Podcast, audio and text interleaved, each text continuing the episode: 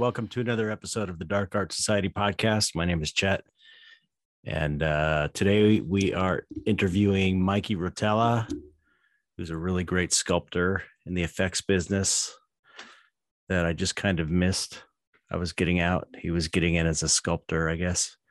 I knew him as a mold maker, and he's climbed the ranks to be one of the best sculptors in the business. So, um, really super fun talking to him.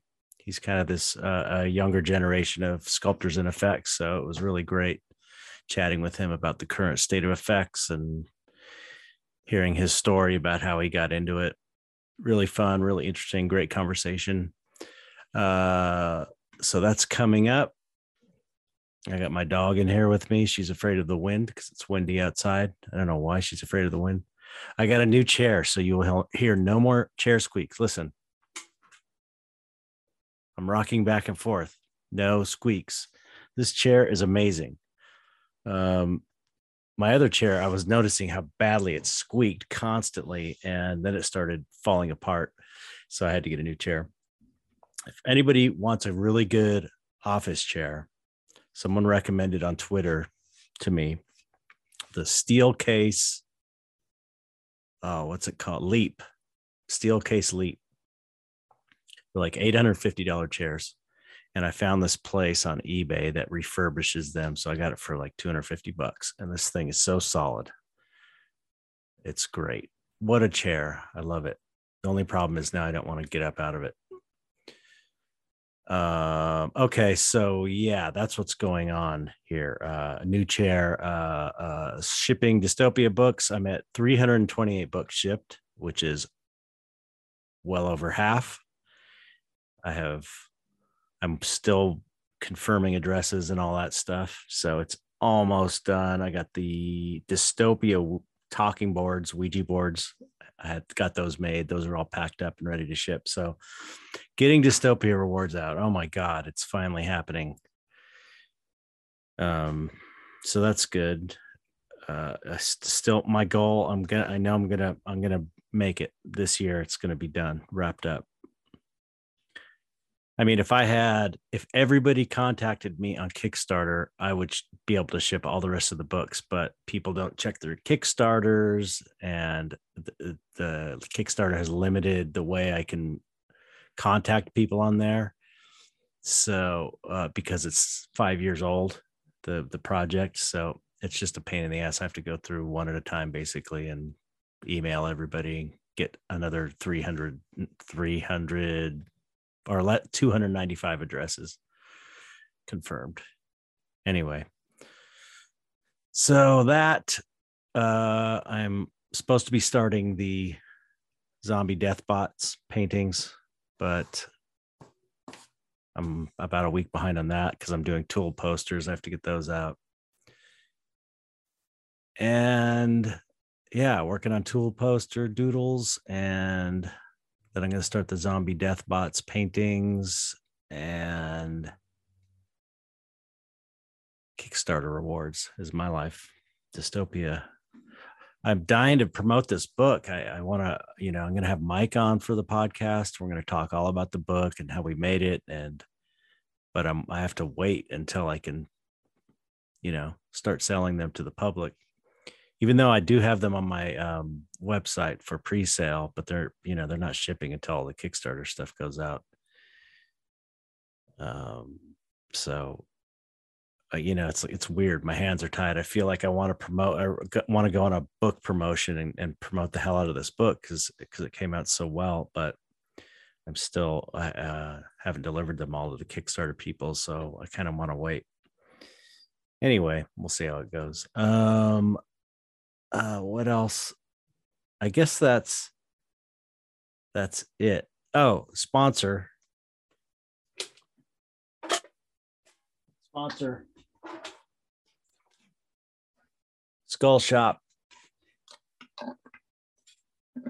If you if you're if you're listening to this and not watching the video podcast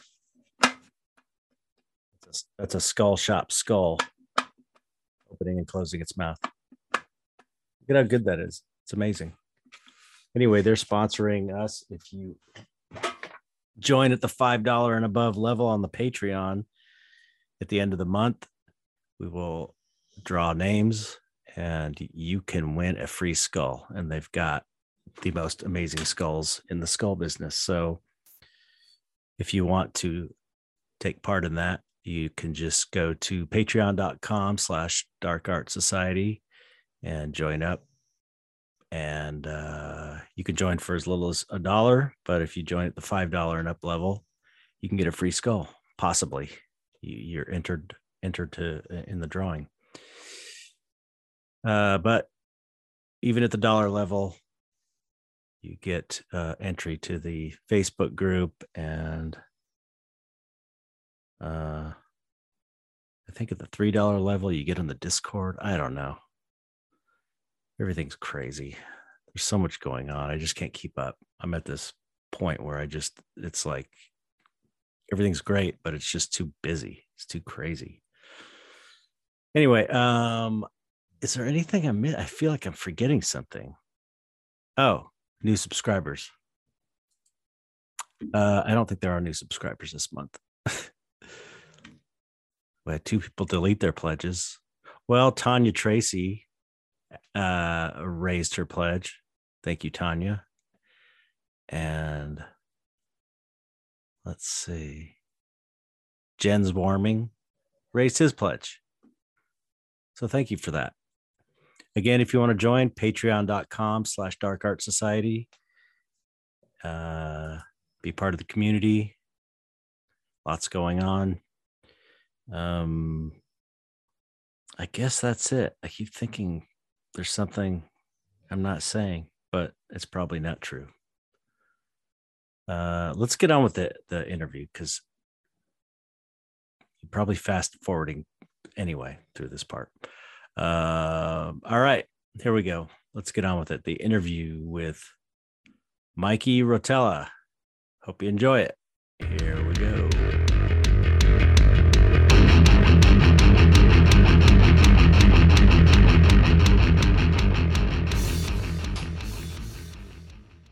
Hello, Mikey.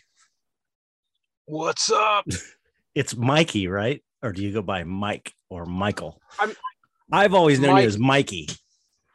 yeah, yeah. My, Mikey's kind of fun, just because nobody goes by Mikey. So I feel like you know, if you can do a Johnny or a Tommy, why can't you do a Mikey? You know Yeah, yeah, yeah. I've always I I was introduced to you as Mikey, so I just always thought of you as Mikey. Cool, cool. I don't, I don't mind Mike or Michael, whatever. It doesn't really matter. But, but Mikey seems a little easier because there's like always 50 mics in the room. right? Yeah, yeah. Okay, so we'll go with Mikey. So how's it going, Mikey? Doing awesome, man. I'm, I'm pumped to be here. oh, great. Yes, thanks so much for coming on the show. I've been uh, admiring your sculpture work for years now, and uh, and you're you're carrying the you're carrying the boogity monster torch. Nice, nice. That, that means a lot, man. It means a lot, especially coming from you. I've been a fan forever, like literally forever, probably since I was about 10 or 11 years old. And uh, I just, I just wanted to show you right here. why I got a little something. oh no way, you have that gore zone, That's right? about, that's about as long as I've been a fan. So there you go. cool. yeah, that was Gore Zone. God, I was like 21 or something, or God, 21 or 22. That's crazy. That's too funny. That's awesome, man. Not, not to put you on the spot, but that was, that was huge. You know, seeing, seeing that was huge. You know, that, that meant like, oh man, there's real people out there doing this stuff. And I, I want to be one of these guys, you know, and I stuck with me forever. So that- that's huge. And now you asked me to do this. I mean, that means the world, seriously. So, Oh, that's awesome. Well, that's great. I appreciate it. Yeah, it's cool. and I might be the, I might be the only guy that, sorry to interrupt. I might be No. the only guy that takes boogity as a compliment. I meant it as a compliment. you know exactly. nice, nice. You know exactly what I meant. oh yeah. I love it. it's I like. I, I I'm trying to I got out of effects and now I'm trying to carry that same torch with put it into fine art as you know to kind of like represent that you know we're serious about this in a way it's like i'm serious about i think monsters are just the coolest shit ever. And so oh yeah. the idea of like putting them as fine art you know it, it really came to me working at rick's. I was like you know this is fine art. It's just not in the fine art context. These guys are better sculptors than any of the blue chip artists that are that are making money as sculptors you know the people Oh, in yeah. effects. And it's just like it's just the and it's why i started kind of doing those conjoined shows. It's like it's the context that really that uh will will get people to consider it like a real art form you know what i mean Definitely, definitely. And it's it's it's kind of a bummer because we're the only people that understand that being Yeah. inside and seeing seeing the talent that that's in these shops and people outside, especially in the fine art world, they might not know. So this oh is yeah a huge opportunity. I mean, you're you're you know spearheading that whole movement to show people. And the cool thing is that people are actually catching on now. So that that's Yeah. awesome. Yeah, I think it's changed. I think it's changing. It's become more accepted, and uh, you know, like with Guillermo's tra- that traveling show of his, it's like that was in fine art museums up alongside, you know, real fine art paintings and stuff. You know, that was really kind of a legitimizing thing for all of us. I think. Totally, as it should be, as it should Mhm. be, because the talent is is astronomical, and the the te- you know attention to detail, the technical you know skill, it's it's uh, it's kind of unheard of. I always say, I, that's why I love you know creature effects, you know, and and and sort of the effects movie world. I mean, we have so much going on in one place. It's like every type of art Right. is represented in one way or another. You have all these different technicians, and and you know it's like an assembly line of super talented people right. you know from from engineers to to you know to artists it's insane yeah it is amazing i don't think you know even though effects have, have gotten so much more popular uh over the years I, I still don't think people people don't realize how how much goes into this stuff you know unless you work on some big movie and see it happening. You know you got like you know like mark Setrakian, who also you know i don't know if he's even in the business anymore but it's like he's mechanizing these amazing uh animatronics and then and then he's like moonlighting making robots for the government like high-tech robots. It's like Yeah, yeah, it's like yeah. you know that's the level that the, these things are done at you know the highest level not to mention robot wars and shit like that. Yeah, I mean, right. he's like he's not messing around. Right yeah. No, he's he, i think he's still around man and, and that guy he's one of those those you know he's a perfect example. I mean that's like the top. Like you're Mhm. not going to get anyone better at what he does as specific as what he does is. And and that's you know people aren't aware of that stuff which is why i love that you see a lot of behind the scenes stuff more Mhm. and more you know and, that, and that's the stuff that that got me interested. I mean like i was you know gorezone he had all these great how to's and and the fx labs and all, all that stuff.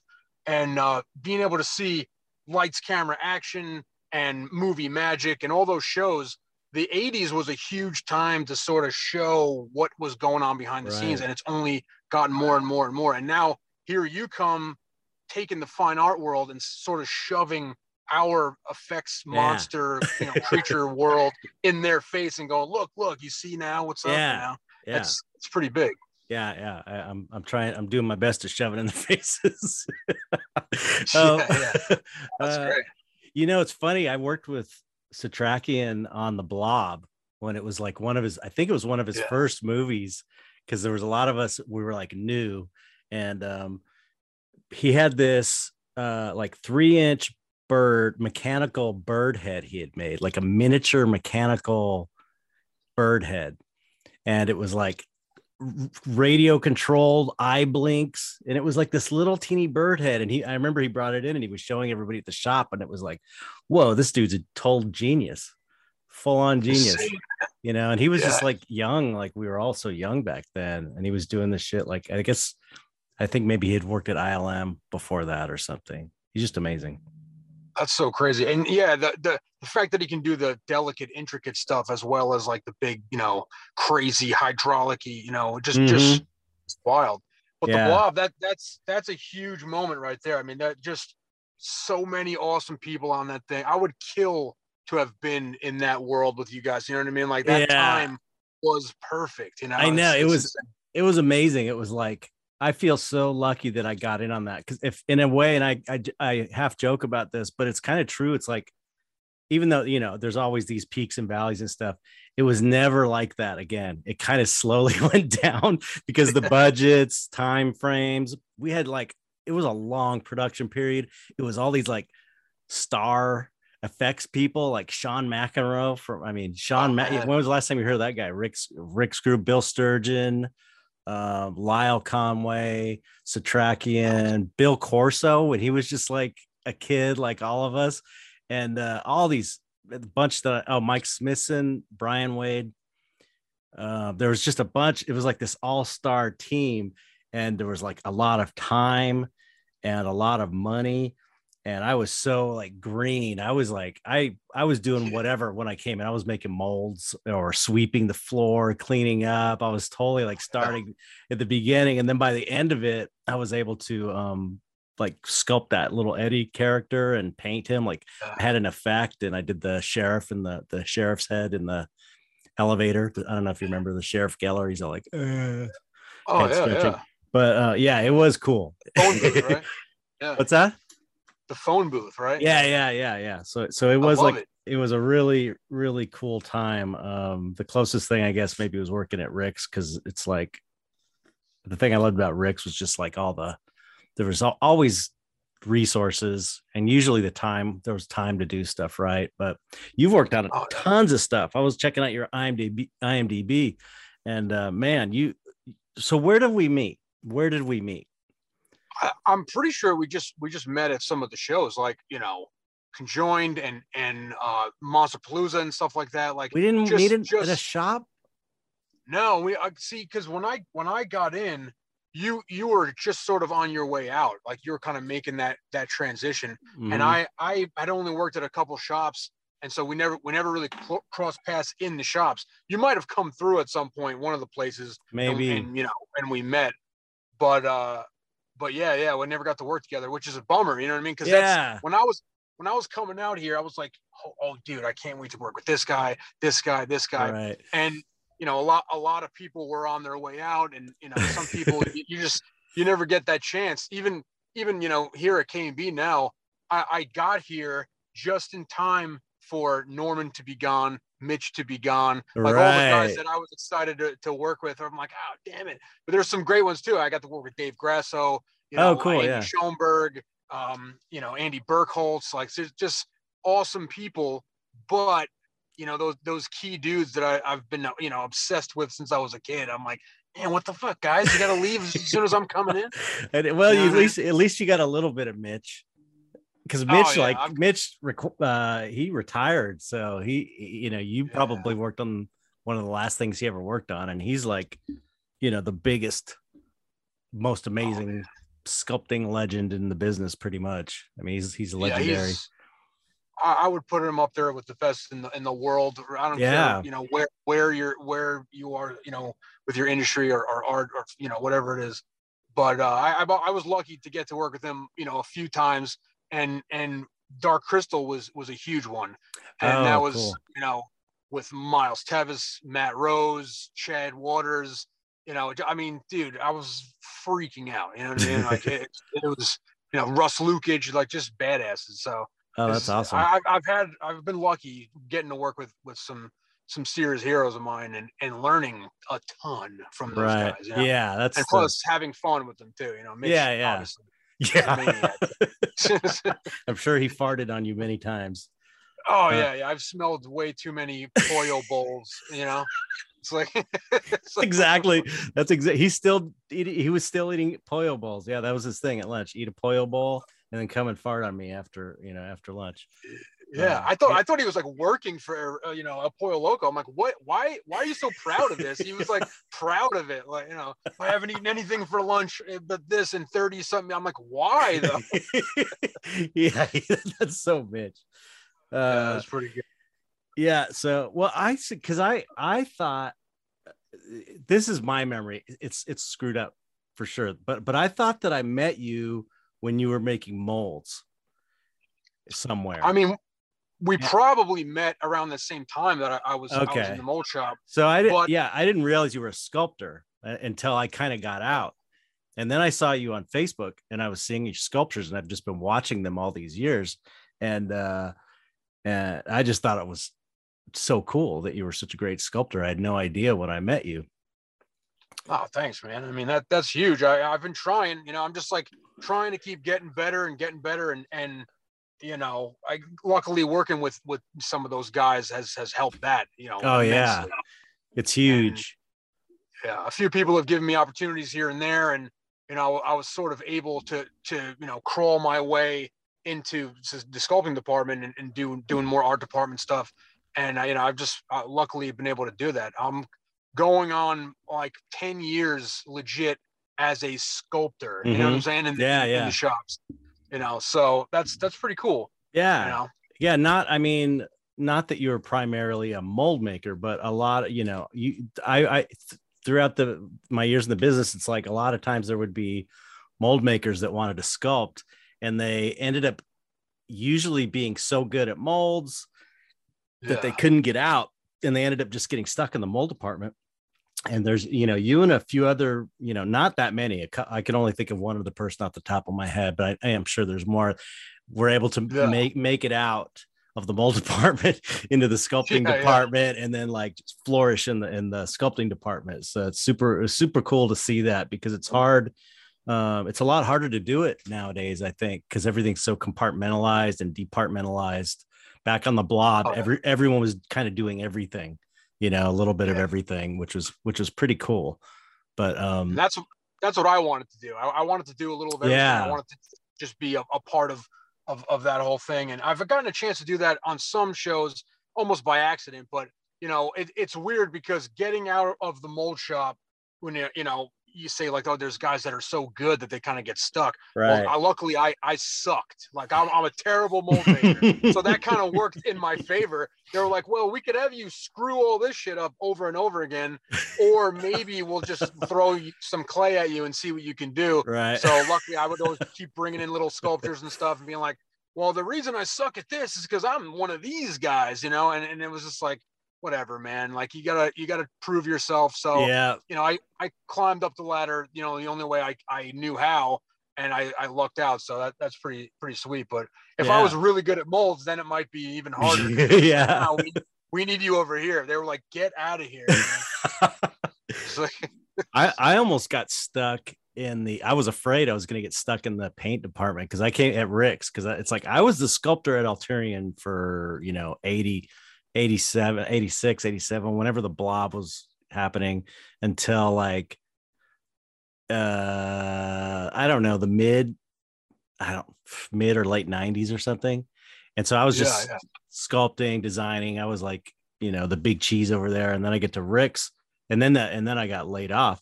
And um and then I uh, Bill Sturgeon was able to get me in to Rick's as a painter, just painting these Who ears for for um, the Grinch, and it was two colors. It was like airbrushing, you know, Caucasian yeah, yeah. flesh tone and pink over and over, hundreds. So boring. He even told me he's like you're way he's like you're way over qualified for this job, but if you want it, you can have it, and maybe you could work your way into the sculpting department. And um, and I did that for a long time, painting those ears. I took over when Tom Gilliland was leaving to go start Sideshow or to go do Sideshow collectibles full oh, time. Wow, yeah.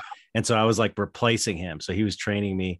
And then, uh, and then I was able on the Planet of the Apes to uh, sculpt some maquettes, ape maquettes. And then, and then uh, Rick just kept me in sculpting department. So I was like, whew, got out of there because I didn't really want to be in the paint department my whole well, that, time. That's awesome though, and that's again another like era, right? I mean, you know, at Alterian, you know, with with badasses on the blob and stuff like that, the best makeup guys, the best puppet guys at, at that moment, then mm-hmm. transitioning into Rick's where you have the best of the best across yeah yeah yeah that was know? like yeah that was a wake-up call to me is like oh, sit, yeah. working with people like kazu and mitch and matt and Steve Wang, and it was just like and Norman. It was it was like uh, I really got so much better just working just ha- working with those guys. Just just watching how, how how how that's like such a huge thing because you know I didn't get to work alongside people as much at um Alterian. You know what I mean? Because I was sort oh, of yeah. like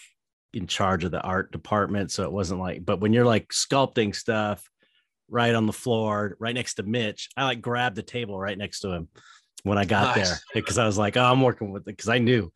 and then he showed me all kinds of shit. He showed me all of his oh, texturing yeah. techniques. He's like the most open guy about that stuff. Pretty amazing. Um, yeah, yeah, and that's I mean that's exactly what I what I that was my philosophy too. Like, look, I need to be in close proximity to the best to get better. Yep. And if I can just by osmosis just get anything, right? Just any little thing, you know that, that's just going to take me to another level and totally you know just just keep jamming. And and he was like that with me too. I mean i didn't learn everything you know i wish that i had more time but you know he'd make me tools and just i know you do that to me too.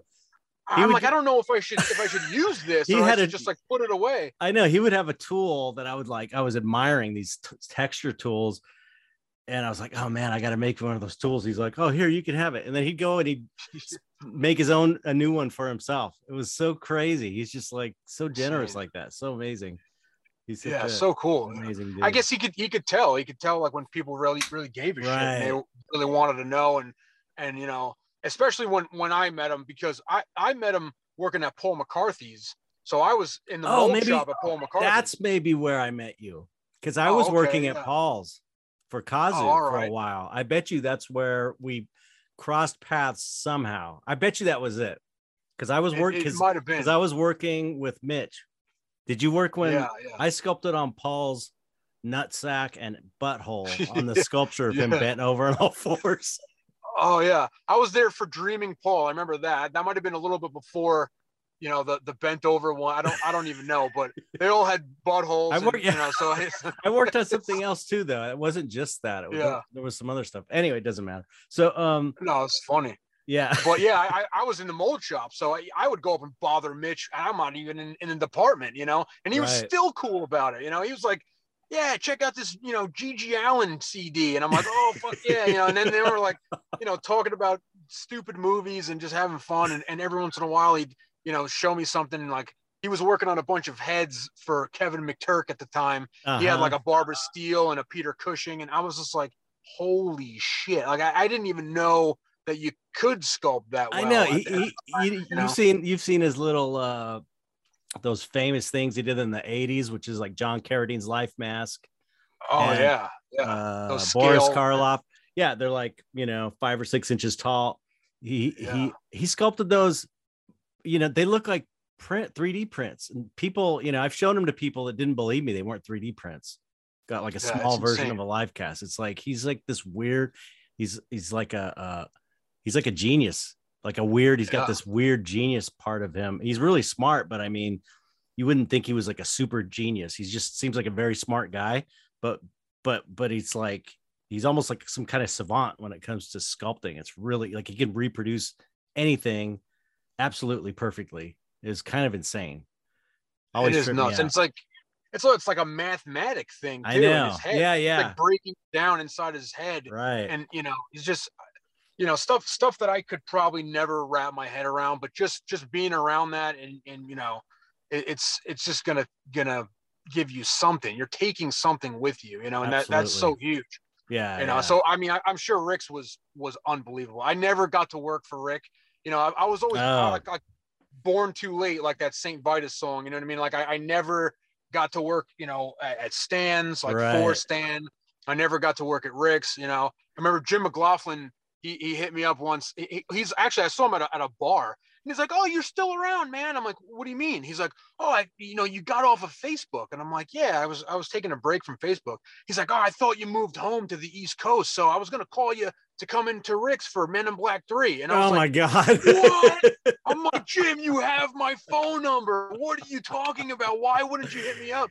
He's like, all right, I don't know. I was just gonna be like in the mold shop, you know, but, I, still, you anything, know, Yeah. anything. I like you said, I would have uh, swept the floor and cleaned toilets, you know, and, and uh, but that was my one chance and I, I missed it. And then Uh, shortly yeah. after that, as you know, they closed the doors and I was just like, you know, right in the heart. I know that was that was at the end. That was at the end of an era for sure. That shop was insane. That whole crew was insane. There's just so much Yeah. talent. Such a great working environment is really really amazing. It's I have like uh, five years of great memories from that, which is really cool. Oh yeah. And then Um, they had that auction. I, I know. oh you know, yeah, he, had yeah. This big garage sale, and everyone was so excited. We're gonna go to Cinovation to the garage sale. I'm like, are you crazy? This is the most depressing thing I I've know. ever heard. I I don't want to go to a garage sale at Cinovation. Are you crazy? And then they had the the auction, and I I wasn't working at the time. I'm between jobs. I'm depressed already. I find out about the auction, right? Yeah. I go I go to the auction. I sign up and everything. They gave me a paddle as if I had any money to spend on any of that stuff. and I just sat there and like kind of while they were like auctioning off all this gold, you know, Harry Anderson's feet. I'm like, oh no, I'm like all sad. It was hilarious. And like I had this, I had this little like in the back of my head, I'm like, I'm gonna try to go after one of Chet's background masks from from Haunted Mansion because they had like an opening bid of like 300 bucks. Yeah. So in my stupid brain, my poor kid mind, I'm like, oh, I think I could do that. You know what I mean? Well, they're they're taking online bids, all this other shit. They're like, we're opening the bid at like you know ten thousand dollars. I'm like, what the? It was like nuts, and I thought it was going to go for that little, you know, yeah, right. reserve they had in the book. I was such an idiot. So I just watched everything float away and all these people get all this cool shit. And it was like, it was kind of like a mini funeral for me, you know? Yeah, it was a bummer. It was a bummer. It was weird. Yeah. It was weird being there, like, you know, towards the end and watching it kind of collapse. It was, it was really weird. But, um, anyway, so uh, let, I want to, I want to hear more about you and how you you know what what your story is how you got into all this stuff as a kid and just you know where you're from and you're from new jersey right? Yeah yeah i'm from i'm from new jersey from north jersey up by manhattan you know i grew up like five miles west of new york city so i could like kind of see the world trade centers from my oh wow okay. So i was i was pretty close to the city which which was really cool and, you know it's a cool place to grow up and you know I, I was one of those um, cliche textbook like super um you know supportive parents kids you know? Oh, my good. parents were cool, cool as hell you know? That's cool. Yeah. Uh, i my, had that too. my dad yeah yeah exactly. And I, I think that's i think that's kind of a, a running thing with with people that are like really trying to, to get to a specific level. They either mm-hmm. have that that support or they fought against the fact they didn't right. yeah it's like, like you know one I mean? or the but, other you know? Yeah yeah. You're either feeding the parents were feeding the passion or they were working against it to the point where it was like the passion grew even more right. out of control you know? So I, I was lucky that my parents were cool you know? My dad was really into monster movies and and you know genre stuff fantasy action. Oh cool but the funny thing is he he's super religious. So my dad is is a catholic hardcore. Oh wow. so we grew up in a really Catholic household, but he still loved the art of like comic books and and movies and stuff like RoboCop and Predator and still were some of his favorite movies. So well, you know, I kind of had that weird yeah, that's, balance. You know? That's cool though. I mean, if you can do if that, I mean that's what that's how religious people should be. Then people would never problem. you know, it's like exactly, you can have you exactly. can be religious and as long as you can, you know, you can you don't have to be like that just because you're religious, you know. It's like I know a lot of really cool religious people it's like you don't it doesn't mean you're an asshole necessarily you know? exactly. Exactly. Uh, and he he's totally that you know he's he's that he's that guy. He's like the the good kind of yeah. You know, Catholic. right. I mean, yeah yeah totally. So i mean we butted heads about music about certain kinds of movies about right, certain kind of right. stuff you know growing up but but luckily now we're, we're pretty we're pretty cool with that. But he still let me rent whatever i wanted you know let me read whatever comics i wanted the only thing that was was off the radar, I couldn't. It was I couldn't mess with D and D. That was like a big thing. that was the, the in the eighties. Like, in in the eighties, oh, yeah. that that was the satanic panic thing. I, I was just hearing people oh, talk oh, yeah. about that. Like people don't realize that shit was people. You know that was really happening in the in the eighties. People oh, were yeah. scared of it. You know there was like big time videos going around uh, uh, that police departments put out and stuff that that showed like if your kid's into D&D and listens to heavy metal that they're devil worshippers and all this stuff. It was crazy time, man and that was exactly me. Like I wanted monster manuals yeah. and and heavy metal records. Like that's all I cared about. Right. So my dad was sort of like, "Oh, I hope you're not a Satanist." You know, right. it was like it was pretty pretty funny. I remember once he found he found the Satanic Bible in my bedroom once, and I was just reading it because I was curious, and right. that was like. I, I might as well have burned the house down at that point. You know what I mean? Like he just lost his shit. But uh, but yeah, D and D was was was off the table completely, and and like they would send pamphlets, like right. the, the archdiocese of Newark like controlled that whole area of North Jersey, right? And they would send out pamphlets like, "Don't let your kids do D and D. It's basically Satanism," you know. But they also would send all these weird pamphlets out when The Exorcist came out. It was like the Catholic Church itself advised all good Catholics to watch the film The Exorcist. That's what I was because, gonna say. It seems like yeah, it would it was kind of pro-Catholic oh, yeah. that movie in a way. It was very like exactly you know, it was not anti-religious really, you know.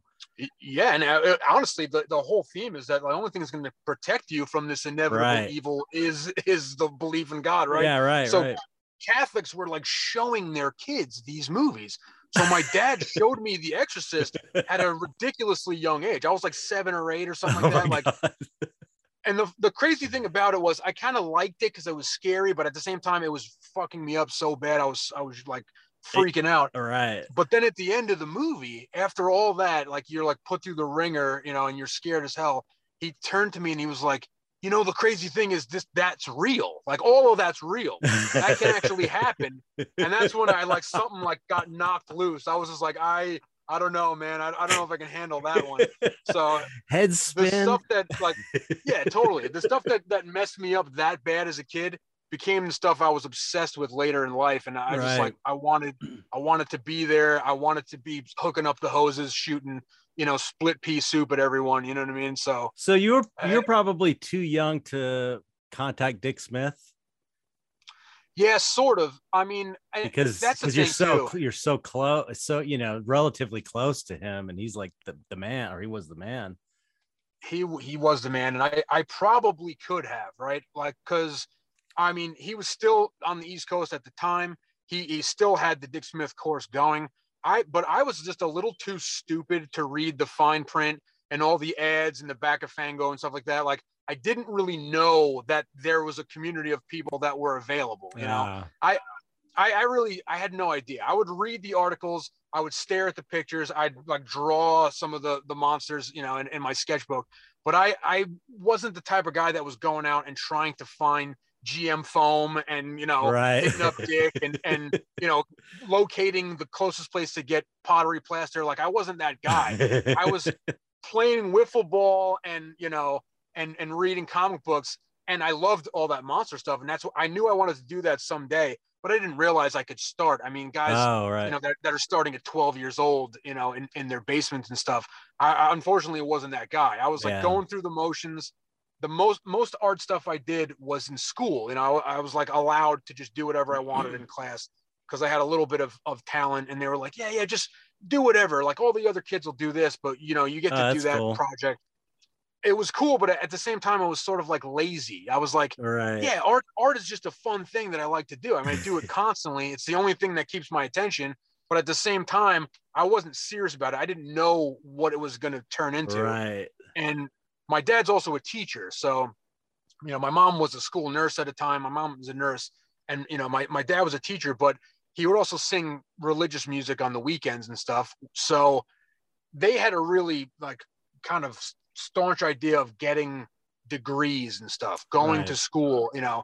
So i wasn't a great student. I was like a d student in honors classes you know so i, I just kind of got by. But i decided i was going to art school because that was how i you know i could do what i wanted to do but i could still get the degree and make them happy. So that that was the idea was i'd go to art school eventually. And i'm lucky that i did because a lot of people didn't go. They didn't have to go. I needed to go right? I, I needed the discipline. I needed to realize i need to take this serious now. If i had come out you know at 18 19 you know to la i would have been a meth head or something i would have been nuts you know like some, something would have went wrong Right. so l- luckily i went to school i went to art institute of, of philadelphia and okay. I studied industrial design technology there, and around somewhere in the, in the middle of my second year, I was like, wait a minute, I'm paying for this school. I, I need to start going to class. I need to start taking this shit seriously. like, this is what I want, right? This is art. Like, what am, what am I doing? You know? Right. So, So- wait, so you're doing industrial design. What, what, how does that, re- did you want, know you wanted to be an effects artist at that point? Where you like, how does that Yeah, relate? yeah. How does that relate to working into effects? Well that that's what's funny the art institutes which are basically like the the ralphs you know or the walmart of art schools right Uh-huh. they're just in every major city you can sign up and just like show up you know to class and they're going to tell you you're an artist or whatever right. so uh, in the, on the in the back of of you know Gorezone and Fangoria they had you know the art institute of pittsburgh specifically would always you know advertise Right. Yeah. Yeah. but pittsburgh was too far for me philadelphia was close Oh, enough okay. right so i I was like see. I'll go there. But industrial design technology was this sort of like all encompassing, you know, in, industrial 3D art program, basically. they did everything from furniture design, product design, you know, materials and processes with mold making and things like Mm. that. You know, but there was this one like tiny little like sub major of special makeup effects. Oh, And- trippy.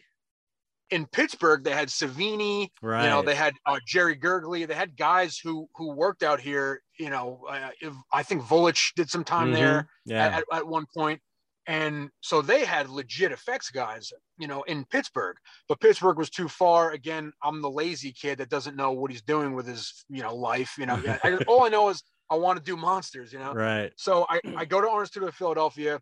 I study industrial design, and you know, you get a lot of sculpting, a lot of life drawing, a lot of stuff that I knew was going to be helpful. But then product design, you know, furniture design, things I knew I wasn't super interested in. Right. But you know, I just wanted to get that degree. I had a class though, a guy named John Stewart. Um, he he's a, a local Philadelphia effects guy who just I, he came west, but he never really you know made his way out to LA. hmm Uh, so he stayed he stayed on the East Coast and he just got this job at, at the school and he knew basically everything and he would teach lessons right out of Grand Illusions and stuff basically, you know. Yeah. And and that was cool enough for me. Like that was my little experience, you know, doing doing makeup effects and that's when I started really working on, you know, my first one piece foam latex appliance and the first time I, I ever ran foam, the, you know, the first you know molds I made and stuff like that.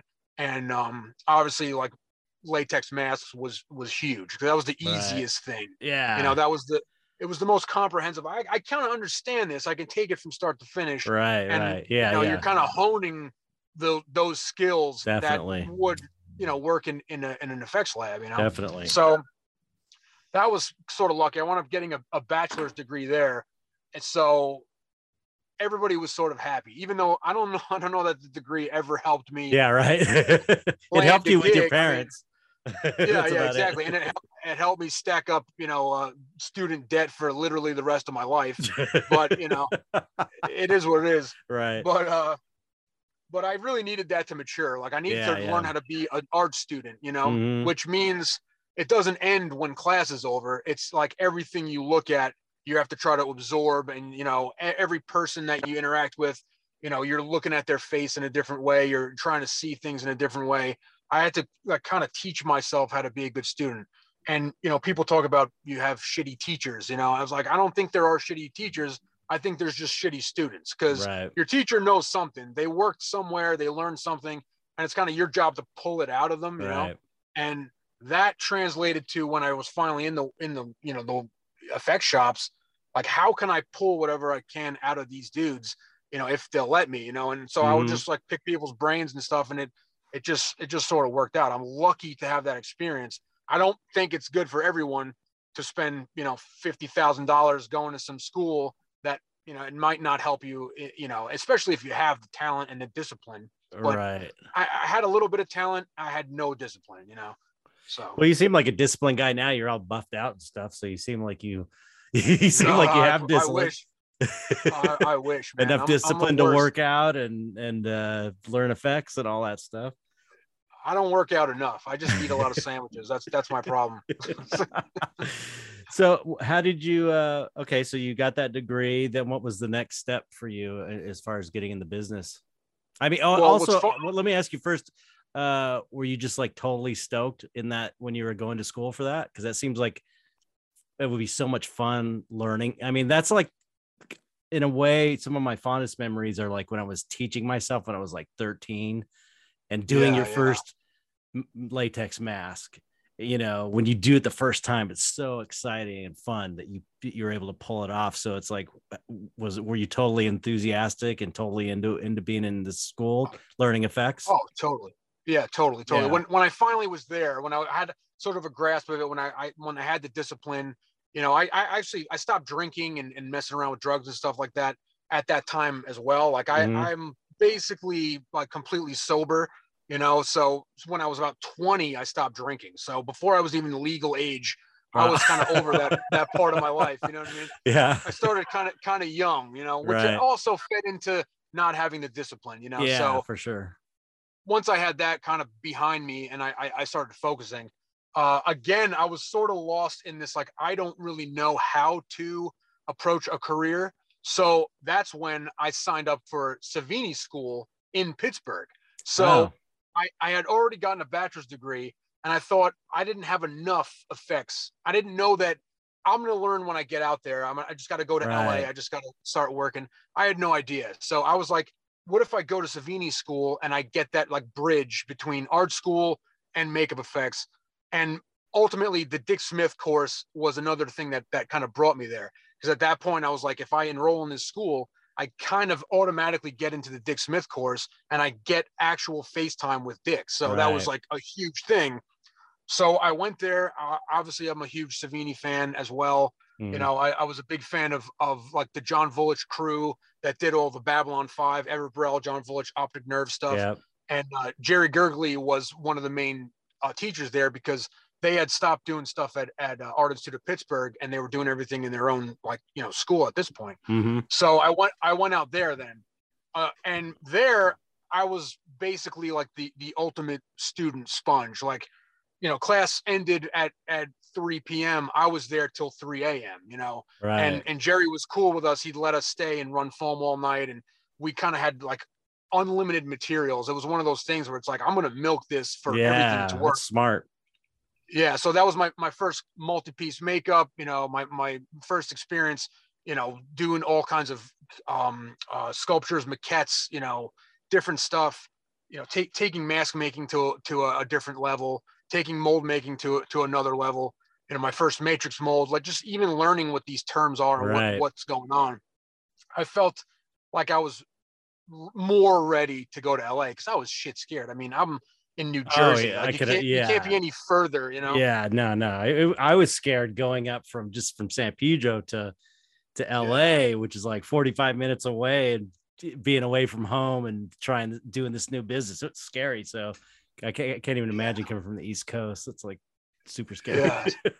So I did like a little creep, you know. I I went, I went, you know, Philadelphia, Pittsburgh, and then I just, I just went for it, and I and I came out, and you know, I I I just started shopping around, like going going around and, and showing my book, and I was walking into places I shouldn't have been walking into. Yeah. You know, they they actually tell you too. Like uh, all my teachers were like, "Look, you got to call, you got to." I'm like, Yeah. "No, fuck that. I'm just gonna go walk in and see what's up." You know, and sometimes it worked out. A lot of times it did not and uh, people were like, "You got to get out of here." I went, I drove, I drove directly to Stan Winston Studios from New Jersey, which is hilarious. like I, I did my whole drive, you know, and I didn't even stop like where I was about to stay or anything like that. I didn't, I didn't get Oh any my food or whatever. Like when I finally got into to Hollywood, I just went directly to the shop in, in Van Nuys, and I just get out with my book. You know, I was like all cramped up from the ride. I'm like, hey, you know, knocking on the door, literally, and they opened like a crack, and they're like, "What are you doing?" And I'm like, I- "I'm here, I'm here. Check out my book. You know, can I come in and see Pumpkinhead? You know, I want to see the display room." And they're like, "No, man, we don't, we don't do that. You got to call, you got to make an appointment, you got to talk to the right people." And I was, I was like, again, completely crushed. I'm like, "What am I? What, what do you mean? I just drove across the entire country. Like, come on." That's uh, hilarious. yeah, it was, it was crazy. But you know, Howard Berger actually, I did the same thing at K and B when when they were in Van Nuys on on Woodman Place. I, I walked in there, and again, like the the you know girl at the front was like, "What is this guy doing?" I'm like, "I don't know. Like, can I talk to anyone?" And Howard just happened to be walking out of the offices at the time, and he's like, "Yeah, come on, send him back. You know, I'll I'll, I'll show him around." So he gave me a tour of K and B, oh, like Oh, you know, cool. just like yeah, no no background, nothing like that. He looked at my book, he gave me some advice. It was pretty awesome. And then they hired me only 13 years later. So that's like, you must have made a great impression. I know, right? He was like, no, that guy, keep him out. you know?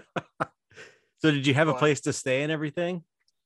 Yeah, that's that's another crazy story. My dad, because of of the religious music, my dad travels all over the world singing Catholic music, right? Oh no way. He's got 20 something albums. You know, he, he legit really? If if there is a a subgenre of of Christian but Catholic contemporary rock, my dad is like the top, like the Frank Sinatra, the Billy Joel of that world. But it's a didn't even tiny know that it- little world. you know I didn't mean? even know it existed. I didn't even know there was music like that. Yeah, it's it's kind of hilarious because you know the the, the Christian contemporary world they're not they're not into it because he's Catholic, right? And the Catholics aren't super into it because they're too traditional for the Rock. You know what I mean? Right. Like, which is kind of kind of funny, but but uh, so he's got connections all over, like, like literally all over the world. right. So he he puts out a call to his friends in Southern California. Hey, does anyone have a place to stay? My son's coming out there. He has no money. He's trying to break into this industry. He's got no connections, you know. And I wound up getting a place to stay at this tiny little house where these women who have they're basically nuns for all intents and purposes. Like they they are they have given their life to the Lord and they have this little house with a chapel in the back. They have you know weekly mass at this place and connected to their garage is this one bedroom, you know, little studio room actually Uh, and I had a, a mattress on the floor and I stayed there for over a year. They let me stay there rent free. were It you was all ta- insane. were you all tatted up at that point? Oh yeah, yeah, yeah. really? and yeah, that that's the funny thing about it, you know. And I, I probably had a big stupid beard at the time too, and like you know, I had mohawks at certain points. It's like it's it's just silly. And the best part about it was I would help them out. I helped them with landscaping. I'd help them out with their sound system, you know, for for their chapel. So it'd be six six a.m. on a Sunday, and these little Filipino ladies would be knocking on my door, and they'd like, "We need help with them," you know. And I'd go out there, you know, basically in the the clothes I was sleeping in, you know, and I'm fixing their the speakers to their sound system while the whole congregation is is waiting there, and Oh they're my like, "Who the hell is this guy?" You know, it's like it was insane, but. But I, without that, I, I never would have been able to, to hack it because I couldn't afford a place. I could barely afford gas right. you know, when, when it first came out. So I stayed there for a whole year. wow. And then I, I couch surfed a little bit and, and I wound up, you know, just hooking up with people from, from, you know, the local shops and stuff like that, getting a good core group of friends that I worked with and that we all worked in the same circles. And then, you know, I, I, I could move in with them. So it was, it was pretty lucky though, but it was, it was funny. I actually sculpted, I sculpted like a five foot Virgin Mary for, for their grotto as a thank you. You know what I mean? Like just That's like cool.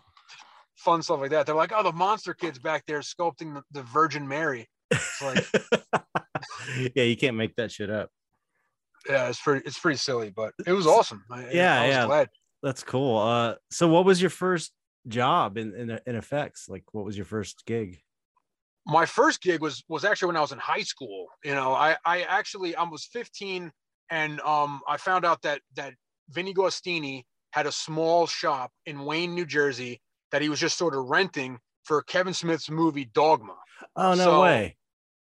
yeah, my parents, you know, drove me over there and they were just like, Hey, you know, our, our son is, is into this stuff, you know, can you check out, you know, his sketchbook and stuff. I had a sketchbook. I had a couple pictures of, of some sculptures I had done at the time.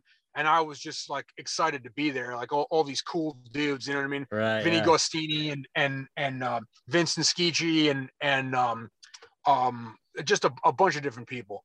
Uh, Louis Zakarian, you know what I mean? From Saturday Night Live. I Uh, mean, these guys, to me, they're I was like, these guys are cool as shit. I walk in and they had Evil Dead 2 on the, you know, I'm like, oh man, this is gonna be awesome. So they they let me hang out. I started just like kind of sweeping up the shop and stuff. And then they let me do a couple things like run polyfoam and you know, they'd let me pre-paint stuff, just just putting one color down right. So that I could pass it off to, to somebody that you know that knew what they were doing and stuff. And it it was it was insane. So that was my sophomore year basically was was working on Dogma. And the cool thing about it was Vinny called, you know, months later after they finished like principal photography in Pittsburgh. He he called and he's like, "Hey, I need I need the the spelling of your name for the credits." And I was like, "Get the fuck!" I like freaked out. Like, no way! Like, and they actually got me in. You know, I got, I got Oh, my first screen cool. credit at 15, which was insane. You know, That's amazing. but uh, yeah, I Yeah, he's an I was- awesome. and- he's a he's a cool guy. Oh, dude, he's awesome, and he's Yeah. so much fun. And like I- that's, eh, I was already sure that this is what I want to do. But after meeting those guys, and like I'm like I I need to be in these shops. You know, I, I went kind of a roundabout way by doing art school, two different Right. schools, and then coming back. But you know, I, it it happened, and uh, I think the first the first thing the first legit thing I worked on out here was uh, Pushing Daisies, a, te- a television show for um, Rick Lazzarini. oh, Like okay. Lazzarini hi- hired me, you know, just he just needed extra hands. You know, we were working on on those uh, Foster's Farms chicken puppets and stuff like that. All right. and a couple pushing daisies was was another thing. We made that that kind of like mechanical um wooden hand. I don't know if you ever saw that show. nah, I didn't. Yeah, little little silly things like that. And then uh, I was at Mungle's for a little while. Oh no way. Yeah, I, wor- yeah, yeah. I worked uh, with him like one of my first things through Cinema Yeah. Secrets because one of the first jobs I got was working at Cinema Secrets, and oh, um, nice, nice. like as a stock boy, and it's like I didn't, I was not into it, um, but it was like you know this is the step stepping stone. Like Maurice Stein was like, work here, do this, I'll get you in movies, and uh, uh, and and uh, I ended up like doing some designs for Matthew uh for like a like a, a Yeti design for a TV commercial, just weird stuff like that. But I remember he let me come to his house and showed me how to mix just how he was doing foam latex. And he was the first guy that showed me like if you put too much of the chemical in your thing, you could you could take a, a, a paper towel rolled up and stick it in the chemical that you poured Oh, in yeah, to yeah. get a little teeny bit out. And I was like, wow, that's so Yeah. cool. you know, just like these little tips. soak it up. he was such a nice That's- guy. He was really, really Oh, nice dude. guy. So anyway, I didn't mean to Awesome. interrupt. So you you were No, working, no, dude. working for him and Yeah, On, uh, same what? thing. Same thing. He he would take he would just take people in, take you know the young dudes that didn't really have you know any other options at the time. Like, hey man, we need we need some extra people. We need you know. And the shit I learned there, I learned so much stuff. It was it was just it was awesome, you know. yeah. And uh, we were working on uh, House MD and and CSI and uh, you know a couple of shows like that. And luckily, every once in a while, he'd send you to set with one of the one of the bodies, you know Oh, cool. and just basically body wrangling and stuff. And that was like the first time I actually got to be on a legit set, and I was freaking out. You know, like this is like all happening. Like it's like this is these this is what you've been wanting to do since you were a tyke. You know, and it's kind of crazy. So I uh we did CSI, and that was at Universal. So I remember uh, as a little kid coming out and going to Universal and riding the tram. you know, and like be, being so pumped. And then you see people working in the Right. studios and you're like waving at them, you know, and they never wave back at you. so I was the guy working on CSI waving at the kids as the tram's going by. And there's always like grips and like gaffer dudes looking at me like this. Look at this asshole. He's actually waving at the tram. And I'm like, oh, fuck you guys. Like, I, this is like a dream come true, you know? It's like, it was insane oh man. but uh yeah it was cool man. I got a lot of opportunities there you know. My first like legit life cast and stuff I, I was doing there learning more materials and getting better at, at mold making you know even though i never never got great at it but right. yeah it, it was cool. It was a cool opportunity. And then uh then adi was was big. Like that was a big moment for me was getting into adi like Mm, you know i i basically got in and i was cataloging photoshop designs for the design room you know so mhm. you had these guys making all this cool stuff, and I, I was just like literally just cataloging them in little folders and stuff. And that was my first gig at ADI, and I I went through every single department besides hair because I don't think I could ever do that, you know, for any right. for anyone. But every single department, just helping out, helping out, helping out, until Steve Frakes took me into the mold shop and was like, "All oh, right, Steve now- Frakes. I remember Steve Yeah, yeah. Frakes. Yeah, I worked with him at Alterian. He's the man, dude. I mean, he's been around. You know, that guy. He's kind of a legend. He's worked on- on, tons of stuff, and uh, just an awesome guy. Another guy that's like willing to take you under his wing and show you what's up. And and he was tough too. He was like you know honest about about doing shit right. So that was cool. And um, I still I work with him here. He's he's at K and B. You know. Oh, really? He- He's just an awesome dude. Tell him and I said hi. one guy- If you see Oh, next time you see him, definitely. I haven't seen him in Yeah, a I'll long time. I'll Hey, see you tomorrow, man. Cool dude. awesome. but uh, but uh, yeah, yeah, he, he was one of the only people too. Like he knew what was up. I told him like, oh, I'm gonna be a sculptor, you know. And he was like, look, man, the best sculptors know how this mold making shit works, Right. you know. And you have to understand the foundations if you're gonna do this stuff. So I mean, I you know, he, he really it was it was tough on me, but he actually believed in me also. He was he was one of the guys that was like, look, you will do it. You'll sculpt. He's like, I can tell you just got to keep going and, and, and pushing it. But while you're here, you know, try to take this seriously and realize that it's going to make you a better sculptor. And now, again, I had to think again, like, oh shit, yeah, I, I got to absorb as much as I can from this guy, from the mold shop, you know, from the sculptors that are on hand here, and you know, it just it just helped. And eventually, they gave me my shot at, at sculpting. You know, what what was it on? What was the show that you they let you sculpt on? well, and what it's- what what it's was kinda- the thing that you sculpted on? What was the sculpture? it was and this is this is sort of weird I, I always say all of my career dreams have come true but in the shittiest way possible you know what i mean like worst worst case scenario you know so they did a remake or sort of a remake like a prequel thing the thing the john carpenter's thing Oh yeah, yeah. in 2011 they did a prequel right so i got We were up for opportunity- that. we were up for that. Yeah, Spectral was up for that. Doing I was I did some designs for that.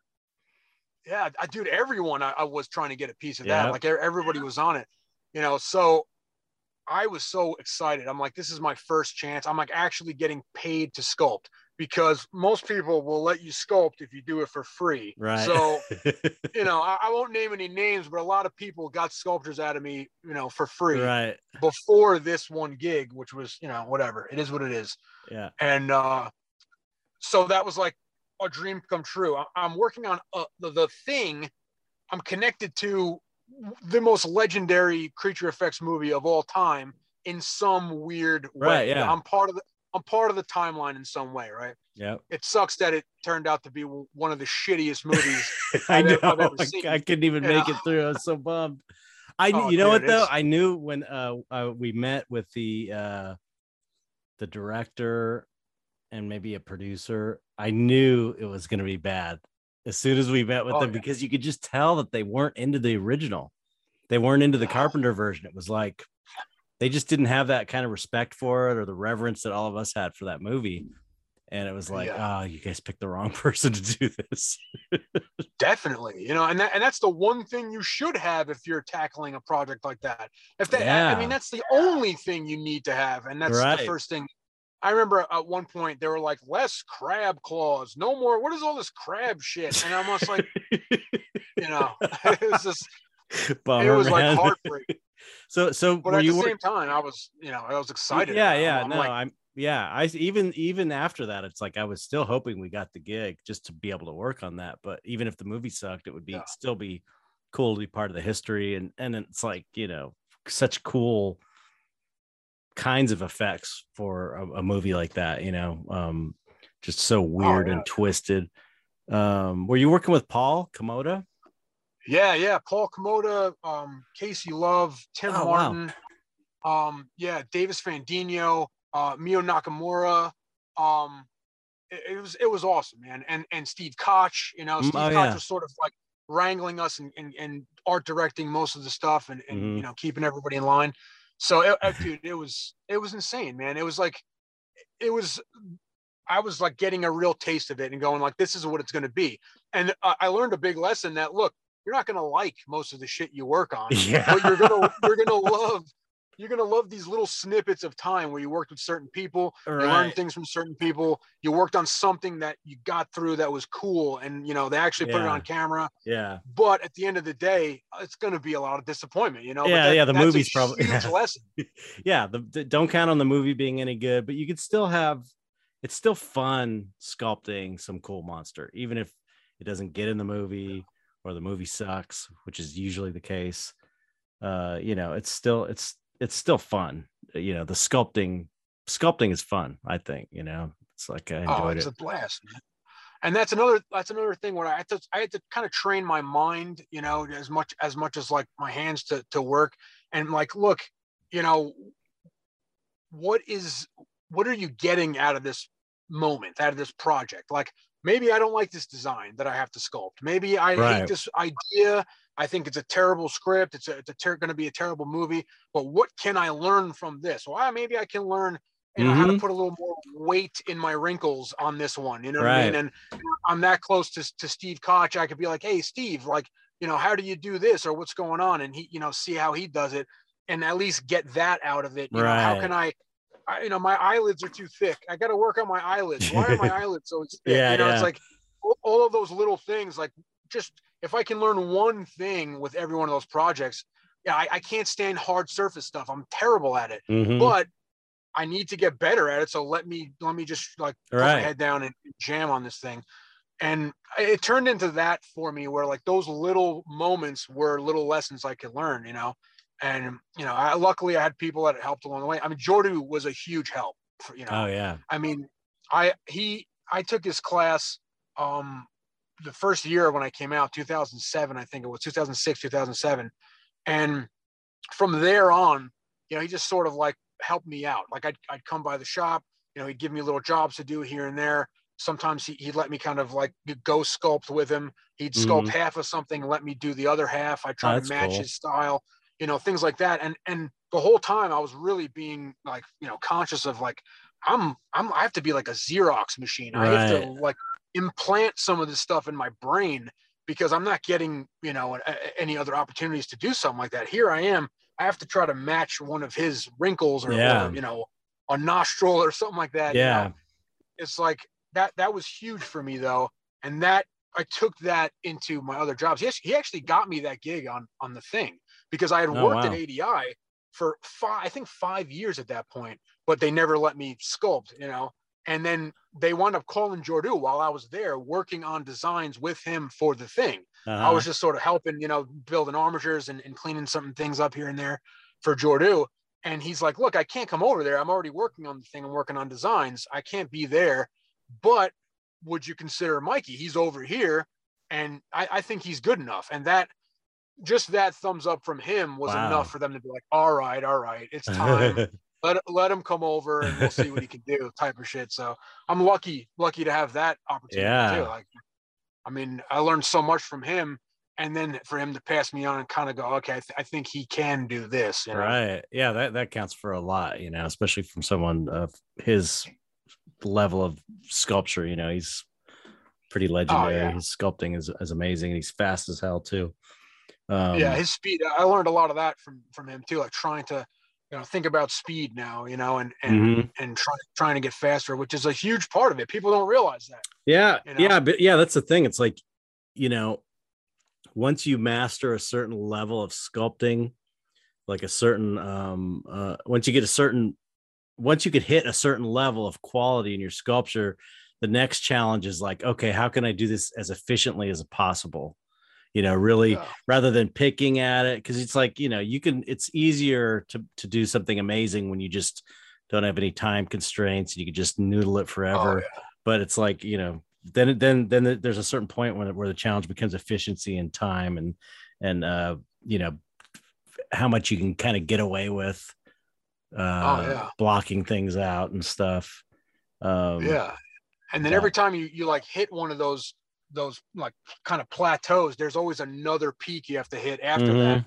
and I, I like juggle back and forth. It's like all right well i got a little bit better with technical stuff and maybe some realism stuff. Now i'm going to try to get efficiency and speed to that. Right. And then once you get there you're like now i have to work on more realism and get more realistic and, and work on my technical stuff my my textures and stuff like that. And then it just keeps going and keeps going. And that's like to me there is no limit. Like you will always Mhm. have something to learn you know and you know, i have that like white belt mentality like a forever white belt. Like i always have to learn because you know that i guess that's the only point of doing art in my brain all is right. like to get better whatever Yeah. that means. Not not comparing yourself to other people but comparing yourself to yeah get better yeah exactly. Get better than you were you know? I yeah, and yeah. I think like a guy I, I I used to trip out on a guy like Mitch who had kind of like mastered everything.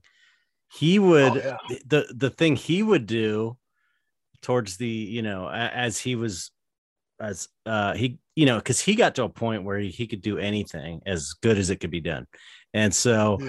he would experiment with just doing things in a different way just be, just be just to break things up and not be monotonous and boring so it's like he would try just new techniques or new ways of doing things or new cat brushes or dog he always had like the Yeah. weirdest little gizmos that you would never think of to use for for, for sculpting you know it's uh so it's like i think i think because it's like you know you know how he was like just compl- so super cynical and complained about yeah. the job constantly like he was not enjoying it at all and uh i think you know to keep himself interested he would just do things differently, you know, just try to do things. Oh, yeah. He was always innovating in that way.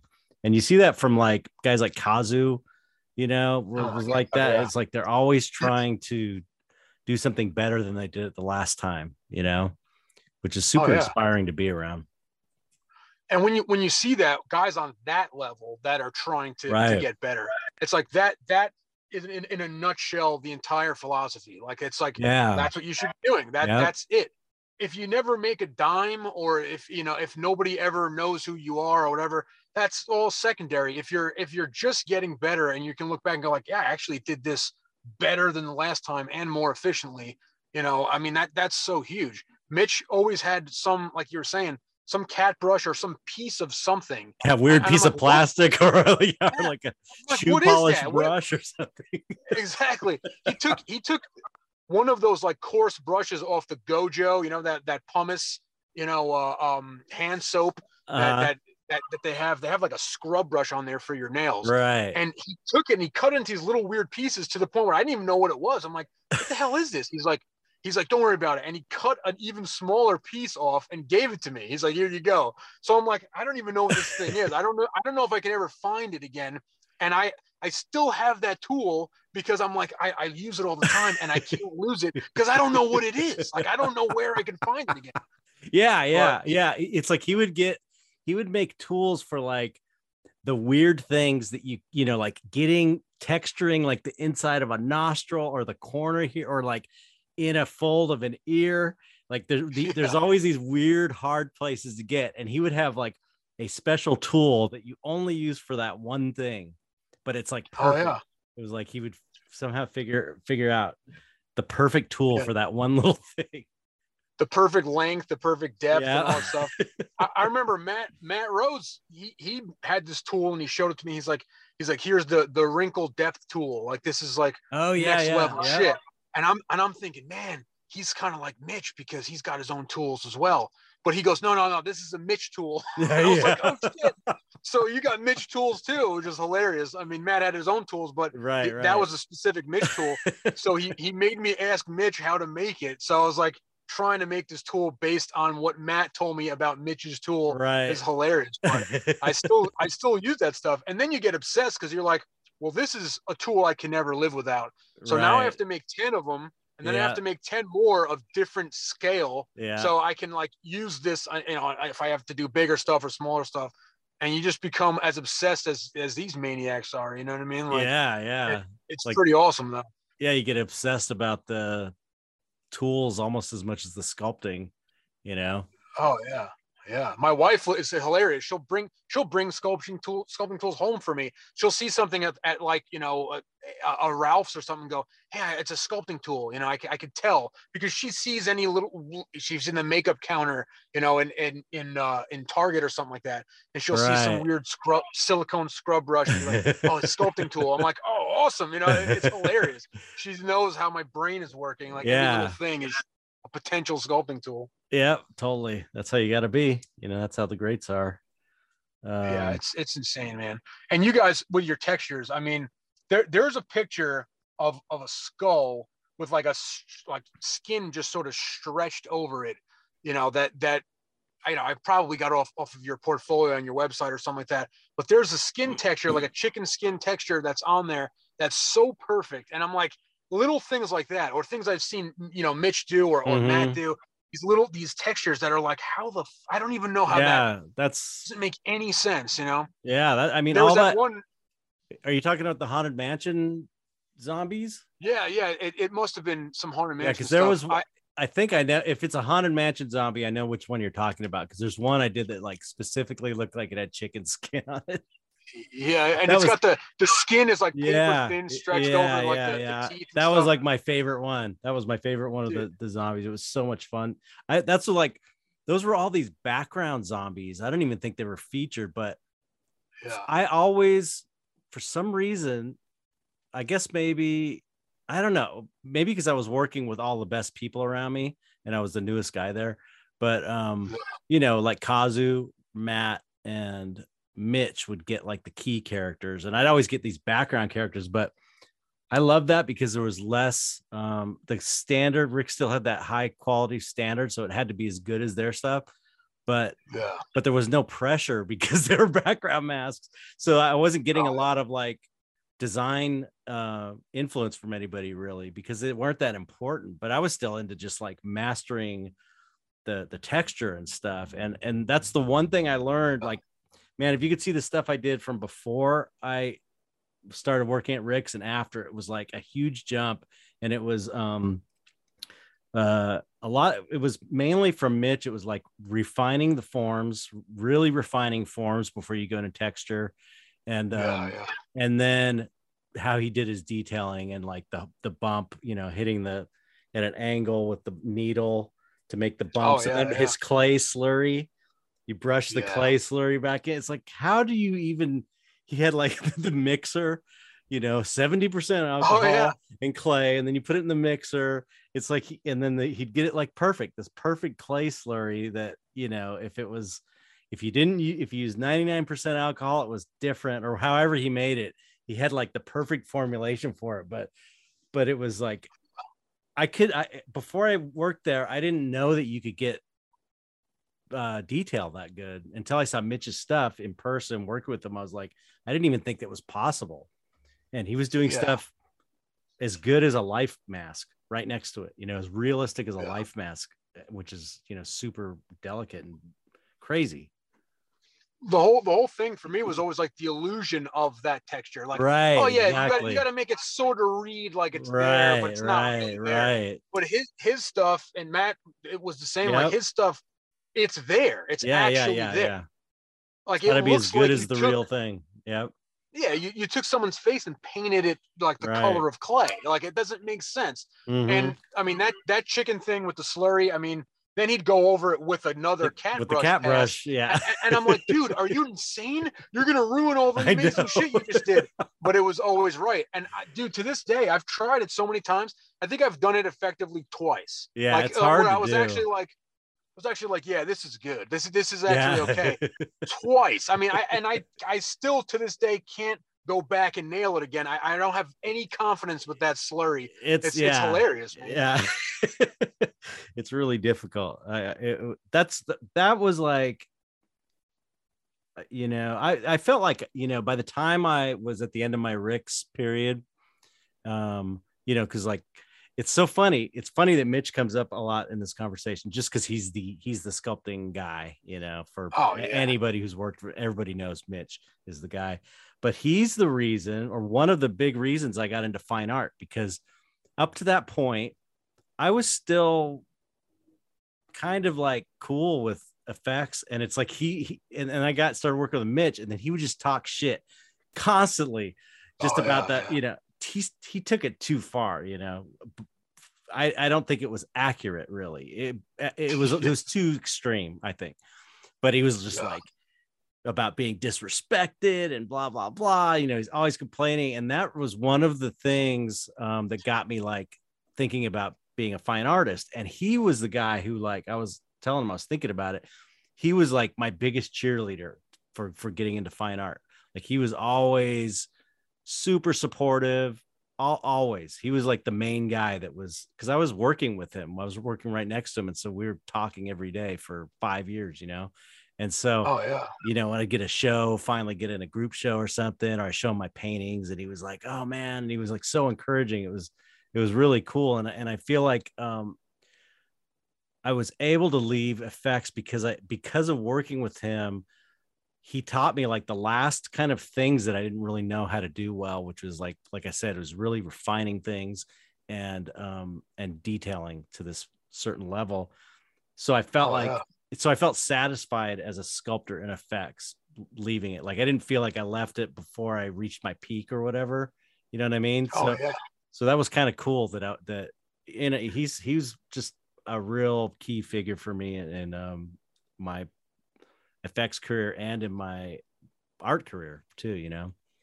Oh, big time, he, dude. He's he was like the biggest advocate of, of yours. He would talk about you all the time, like as as someone who almost like got out of the prison. You know what I mean? Right. Like, he, like Chet escaped. He is. He did it. He made it. You know.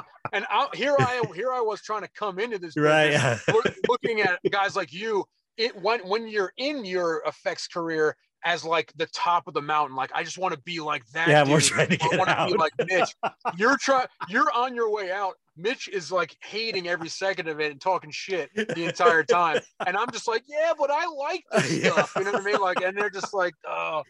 It I was- remember I would, I would come in and be like, I want to talk about Buechler with Mitch. I'd be like, hey man, troll. And he's like, don't even fucking start. Like he, he was so he hated all that shit. He would talk shit constantly.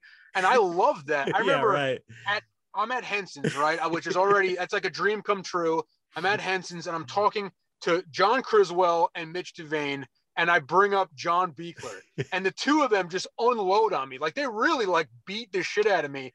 And and Criswell said he's like he's like you like Troll. I'm like I fucking love Troll. Like you don't understand, man. Like that's like a next level. Like that that movie changed my life. And he's like, yeah, you should just kill yourself now, kid. And I was like, what the fuck? Like, what? I'm like, that's brutal. That was brutal. I mean, they were joking, Yeah, obviously, yeah, but right, right. it's like that that level of like disrespect for their early years, you know what I mean? And how dare I be interested in, you know? right, like so- right. or Savini or anything. You bring up Savini around oh yeah, like- yeah. They just That, but that's the shit that got me you into it too. It's like uh Yeah.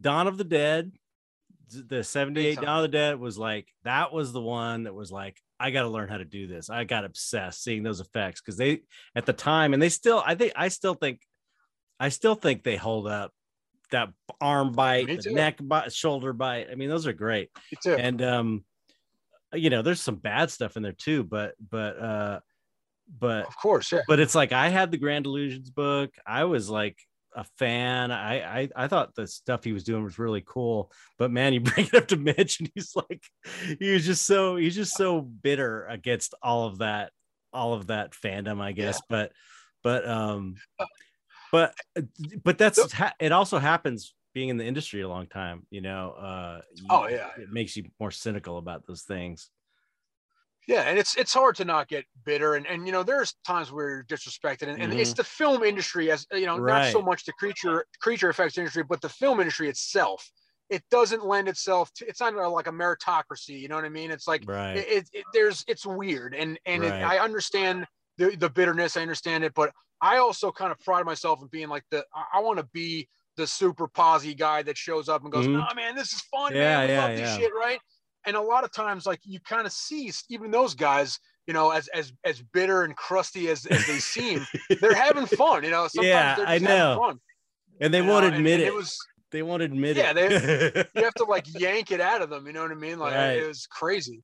You know, My, Miles Teves was there too at, at the same time, and he's another one. Like he Mhm. he he tries to be all crusty, but you know, at the end of the day, he, he loves this stuff, and yeah there's no reason to get into this business if you don't love it. You know, Right. even if it turns into you know your your escape route and doing you're still doing monsters and stuff. right You're still right involved in art, and you still love that right and that's what i love about about your podcast right is you know you you talk like i escaped like like the creature effects world was this jail or this like kind of de- desolate wasteland that you had like you had conquered you know which in a, in a way feels bittersweet to me because i'm like oh man i love it though and I, you know I, but at the same time you know you still i can tell you love it and when you speak Right. about it yeah like yeah. that was a very important part of your life and an important part of of your growth as an artist and like you 100%. say like you know somebody like mitch the things you learned from him took you basically to the ceiling in this industry and you were able to take what you learned there and put it into your painting and dude that's that's what i love about your artwork is that i see the the sculpture in makeup Like, effects people yeah if you're a makeup Oh, effects yeah. sculptor especially you can you can tell that that's my background it's like it's totally Oh, in the paintings. time. Uh yeah the, the the you know the way the the textures and the, and the wrinkles and just the fleshiness of everything and how Yeah. round the you know everything is you then your understanding of light i don't think it comes naturally. Like you have to actually be looking at three-dimensional objects Right. and creating three-dimensional I tell, objects yeah. to understand light that way yeah. you know and yeah when you're sitting around sculptures all day and you're moving a lamp around it's like it gets imprinted in your brain how light yeah, yeah, I always say it was like the best art school ever was was makeup effects. And and I have to, you know, I have to uh I think that you being into it is totally cool. And for me, Yeah. it was like it was like uh I just in in one in one way, I loved it so much that I got super disappointed at at all the bullshit, the movie industry bullshit. So so it was like that was part of what made me bitter is like, oh, I love this so much, and they're taking all the fun out of it. But um, you know, with all the bullshit. But it was also just like the path, my personal path, you know, was to Yeah. was to do my own thing for whatever reason, my personality type or whatever. And after get, you know, I've said this on the podcast many times. It's like once I got, it was almost like I had to get really negative about it at the end in order to leave it and and and have the courage to try and do, do something else. And after like a year away from it i realized it was like it was such the best job ever. It's like how could i have ever complained about this? And uh and i still you know totally miss sculpting every day. I mean that's like it's super fun. It's super fun. I love Oh. you know whether you're, you're hanging out with people you're talking and stuff or even like just getting in the zone by yourself with your headphones and just like totally getting i mean i just love the feeling of clay and a tool Yeah, and, yeah. The, and the and the putting the pre a certain amount of pre i just love it i love the sculpting process um so it's so i'm not you know as much as i talk shit it's like i still Yeah. do have that love for it for sure you know and and appreciation which is why i have you guys on the podcast because it's like you know I, I i think it's cool that you guys are still doing it and i also felt like you know not that that's the reason i left but i also felt good about leaving so that you know other people could come in like a younger generation could come in and and you know yeah. do do it you know because i had my time in it so you know you guys should have your time in it too and No, uh, and that that's huge, man. The, just the fact that you that you recognize that is is huge because you know it it it, it means a lot. You know that the next generation can come in, you know, and and look back at, at the stuff you did and go, holy shit, man! Like I, I need to reach that. How do I do that? You know, and that, that's my little journey. You know what I mean? right and I, Mm. I, I love I love the fact that you know you have your career now you know as a, as a fine artist you know and and the whole dark art movement and everything like that because that's the next level of this Right. for you, you know yeah I mean? yeah it's totally. not it's not it's not disconnected in any way right you know, i and, agree and you are sculpting like I, like I'm saying, well, you're sculpting with paint, and that inspires me again. So now I am actually looking at your paintings and trying to incorporate stuff from there in my sculpture. You know what that's I'm saying? That's cool yeah And- that's cool Oh, definitely, man. And and it's funny because you have I have like I have this obsession with with reference that started with Mitch as well, right? He he told me, oh yeah you know, no artists are only as good as their reference, right? And Mhm, I yeah I, I took that a certain way, and then I became a little obsessed with it. And I needed I needed reference everywhere. I didn't know what an ear looked like unless I was Mhm. looking at it. You know what I mean? But it, it kind of helped, you know, in a way. And I have other little things. I started to realize that I just want to nail the idea or like a concept somewhere that's in this this other sculpture or other art or something like that. I'm not copying that, but I need it to be there as an inspiration oh yeah it's and important one of those things, right? crucial.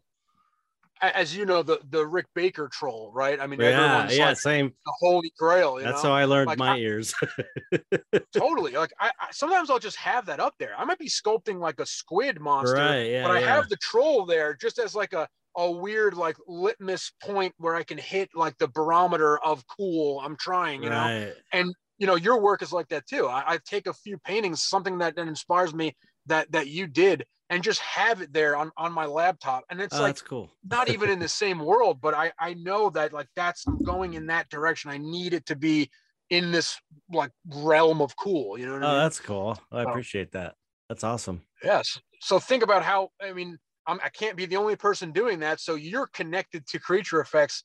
Like you're tethered to it forever, Like, Right. you know, whether whether you like it or not, you know what I mean? No, it's like, cool. just- I, I've, Yeah. I've, yeah, I've come to it. Um, it's so I, I swear it was like, it was, it was from being around Mitch for five years.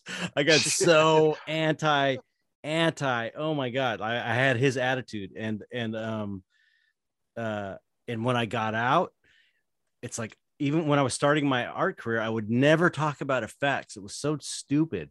It's like, and, and as as I as time went on, um, I realized it's like people are interested in effects. Like they want to know that I have a background in effects. It's interesting. It's as an artist, you're kind of supposed to um, talk about what makes you unique and, and, your history and stuff. And I like I missed out on year like 10 years I didn't talk about it. I was because I was like stupid. Like I was like, I'm gonna make it as a fine artist without, you know, without anything. Yeah. And it's a shitty industry, blah, blah, blah. And um, and and you know, like I said, like after I had the, you know, I'm ta- I left, I think maybe 2009 ish on Land, Land of the Lost. And I, and, and that's when I, I got, cause I got laid off at Spectral. And, um, and instead of looking for another job, I was like, okay, I'm to try this art full time. But I had been trying from like 2000 or the early 2000s to make it happen, doing art shows and stuff. And, um, but I just realized, you know, once I got out of the industry for a while, I realized like how stupid that was because because people are like, oh, I saw your name in a movie. And it's like I was making the path so much take so much longer because I wasn't talking about all this history I had in effects.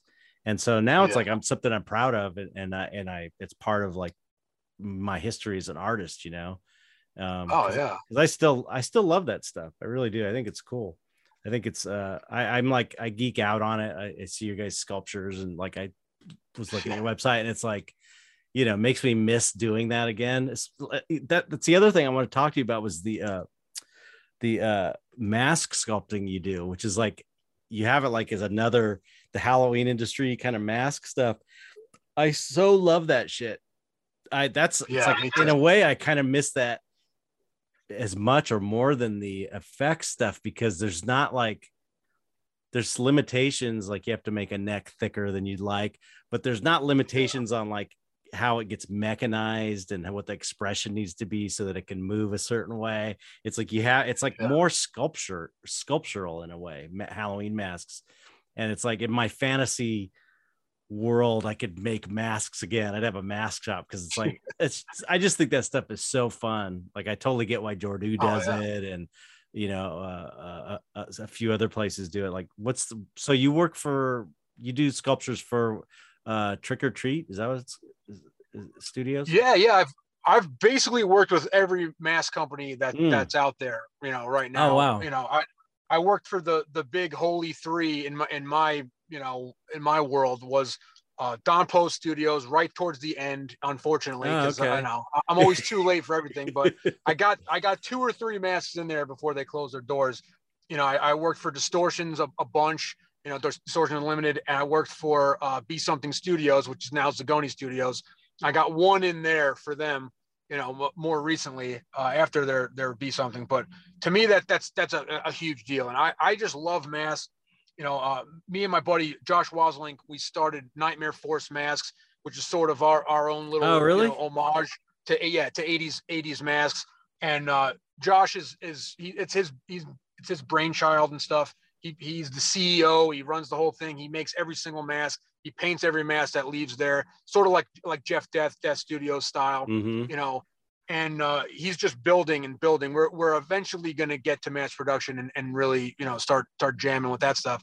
Oh, but, that's cool. Uh, I, I love mass. Like like you said, it, it is more sculptural. You get an expression in there. Yeah, right. freeze it in time, you know, and and trying to work in the movement and, and expression and stuff into something static like that is it, to me that that's so much more interesting and fun and and, yeah. and freeing, right? Yeah, I think as Whereas, a sculptor, like, especially, you know Oh yeah, yeah. I mean, it's something beautiful about doing a great makeup, right? But right. you're you're early on in that process, and it's so technical, and everything has to make totally, sense. Yeah. You know, you you're making something with very specific parameters. Right. Same thing with with an animatronic, you know, mask or something like that. It has to do certain things. It it it has to get this range of of emotion you can't just throw it all in there even though right. we always try like every sculptor is like yeah. trying to put that brow in you know but it's like that's what I love about mass, you know. And again, like I was saying before, it's the entire process. You know, it's it's design, it's sculpture, mm-hmm. it's it's you know, mold making, it's casting, it's seaming, it's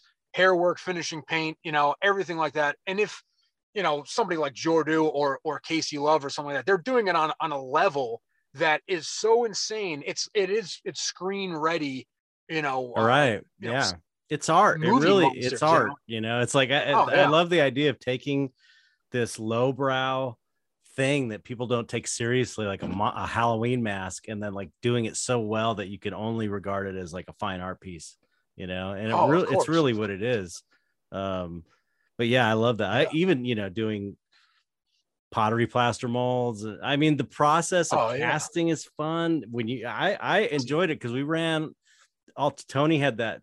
Tony Gardner had that mask company that Lauren Githens and I started and ran for a few Ghost years. Factory, right? Ghost yeah, Factory, and it was like, yeah, you know, making the one piece, you know, casting a, a latex and polyfoam of the the sculpture and then seaming it and then doing a production mold, a one piece plaster uh pottery plaster and then pouring yeah. it so it gets the right skin it's and the, it's just i love it i, I really enjoyed yeah. that i was bummed that the whole thing got closed down but um i i thought that was yeah. so much fun just coming up with cool designs it's like i dig it and that's it that's it cool designs like yeah. it just, it just it just has to be cool like there's no you know and that, right. that's what's awesome about it and like you said dwelling a mask and pulling that fresh latex and the smell of everything. It's yeah. like there's nothing really like it. I know. So cool. I still need to master how I can get the latex to come through my paint job. Like I just want to leave that right, raw latex right. coming through because yeah. nothing looks like that. I know. I know. It yellows over time. I know. And I know. All fucked up, and that's like. But there's nothing like that. I've tried a million different tricks, but nothing works the same. You know. Yeah, it's like but that Ghost slight Factory, translucency. I mean, oh yeah, Ghost Factory, I mean that that that stuff is amazing, man. That's why I I did like five or six years ago. I did this art show at uh, the Lethal Amounts Gallery oh, yeah. in LA, mm. and it was art of the Halloween mask, you know. And I had you know collections of of old masks, you know, from the from the 60s and 70s, alongside like brand new stuff and high end stuff like Jordu stuff and Casey and like John Fuller and like all the all these badasses. And um, I had some old school guys like like Bob Short involved and stuff like that, that you know, doing new masks oh, and wow. stuff. And um, one big thing was I, I wanted to have Chet Zar masks somewhere in there, right? so I I asked everyone, I'm like, does anybody have any Ghost Factory? I mean, Hemlock, Stitches, you know what I mean? Those those two masks alone were giant like, masks. They were huge. they were oh, literally yeah. huge. We like sculpt the first round of those were like too big, but whatever. Yeah, maybe yeah, I don't know. If the, down. Oh, I don't know if those ones were. There was like a certain phase that we didn't know we were doing, like that shotgun Louis. Remember Lauren oh, did that yeah, shotgun yeah, yeah. Louis? I think it was fucking like a Mardi Gras mask. It was so big. That's awesome. yeah, dude, we've we've all done that. I mean, I still do that sometimes. Like I'm like, it'll shrink. I can't. Right, I know. That's what we were trying like, to figure out. Yeah. It's so. But I actually did. I did a a warmonger like that that demon nightmare demon from from American Werewolf with the helmet the the, the famous Rick Baker one, right? Obviously. Uh, it goes without saying, but I did it and I was all proud of it and shit. But I I went real big because it was going mass production with Trick or Treat Studios, right. so I knew like eventually it's going to get so you know molded down and, and shrunk down, and so it's so huge. I had it at Monsterpalooza and Rick comes by and I'm like, holy shit, man. I'm like, Rick, Rick, what do you think? Because Norman, you know, he kind of fucked me up. I mean, Norman Cabrera told me that it was awesome. So I thought I had I had something. I had I had nailed it. You know what I mean? Because Norman is the American Werewolf right. guy, right? But Rick walks by and he looks at it and he's just sort of like, "Yeah, it's too fucking big," and he like walked away. I was like, "Oh shit!" Like you know, just, uh, just destroyed me. Yeah, I, am like trying to explain, like, "No, no, wait, wait, it's mass production. That's why." Ah, shit. You know, that was it. But oh man. But yeah, man, I, I wanted I wanted stitches or or hemlock or something just because I mean you're you're the epitome of mask gone fine art, right? Like you started doing creature effects and masks, now you are fine art. Like you know that's like that's what you do and what you're known for now. So right. having one of your pieces there to me was like, see, just like Chet, Chet, he's like the whole spectrum there, you know. Uh. But there's a dude, there's this dude who will remain nameless for the podcast, but he kind of jerked me around for months and months saying that he had this whole collection of your stuff and he would love to put it in the show. He had some Rick Baker pieces too that he said he had all this shit. And I'm like, cool, man, what's up? When can I get it? When can I get it? When can I get it? he seriously dragged me along like you know with the carrot in front of me for months to the point where the show was about to happen and i'm like dude i don't think i'm getting these masks and he's like so you want these masks or what and i'm like what oh man how dare you after all this fucking time i was like fuck you dude and it's like i didn't want his masks you know what i mean at that point right the funny thing is though he put all those masks in the iMatch show a few months later. Oh, and I man. listened, I, I was like, son of a bitch, because those they belonged in my art Right. show. That's the whole thing That- was. yeah, exactly. Art of the Halloween mask. better, you know what I better, mean? Better context to have them in in, in an art in an art show like that. Yeah. Yeah, and the I- iMatch crowd, they don't care about Yeah, right, Rick right, Baker half masks from 1974. right. I mean, they yeah, yeah. I wish I, I, I wish I had kept kept all the. I, I know I have some like random stuff in my attic, like foam filled, but I don't think it's. I don't remember it being anything good.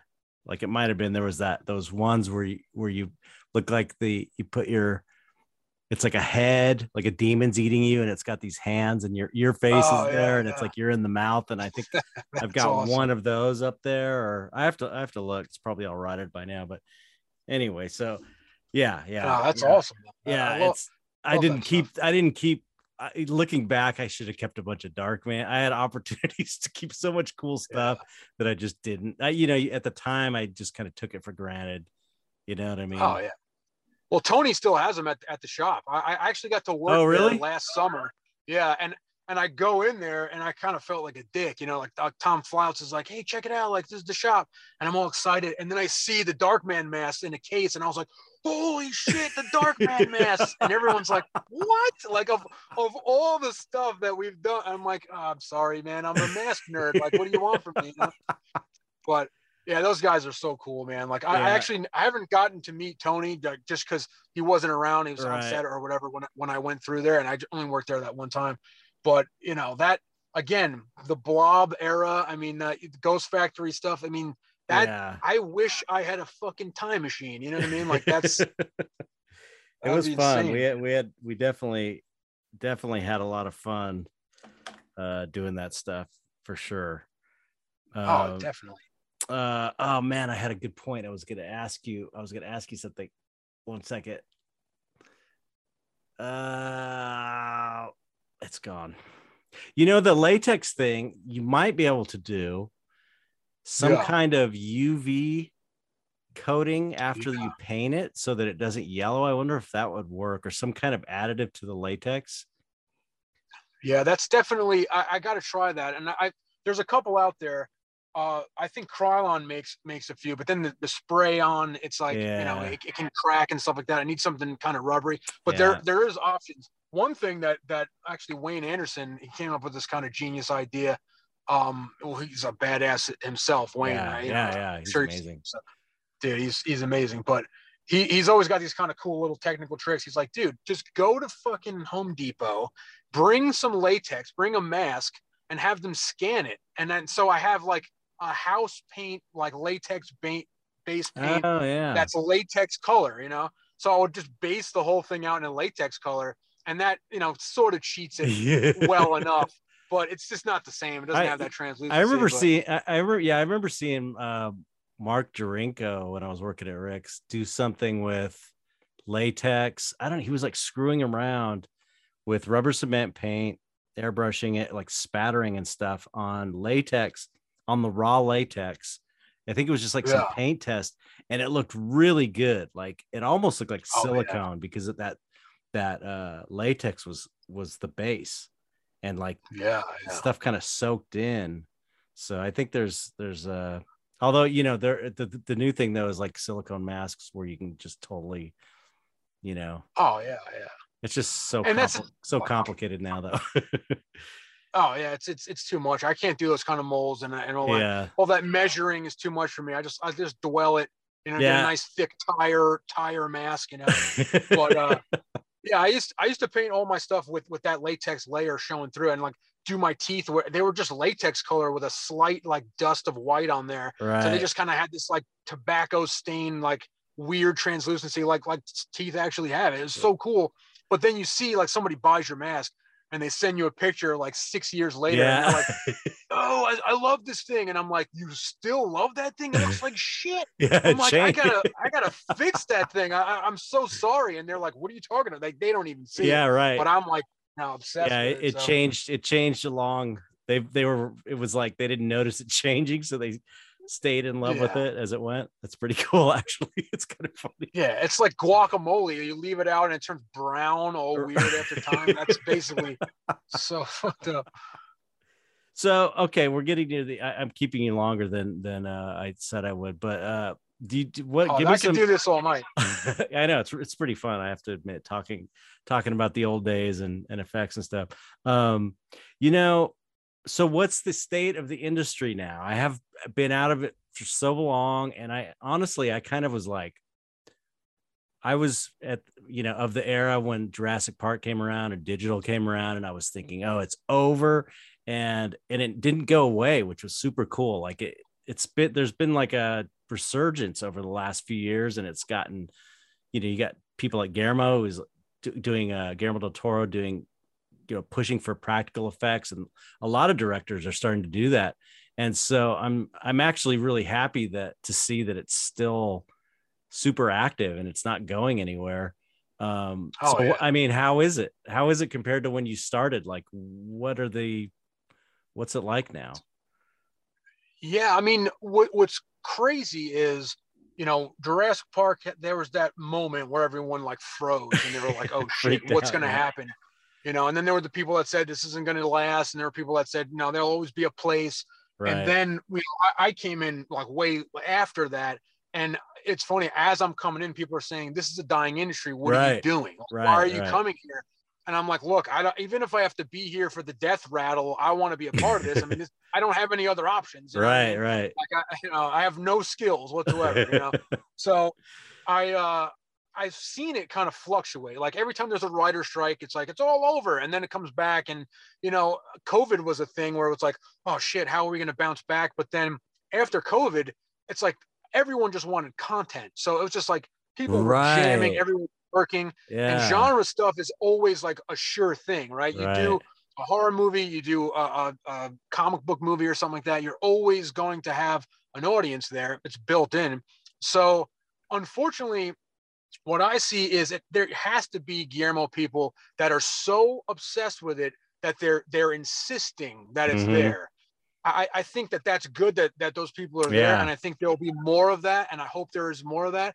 But a lot of times too, a lot of it has become like specialty costumes, which is still amazing and it's an amazing art form, but it's just a little different than like the fun monster stuff right. and the animatronics and the, the puppets that I love.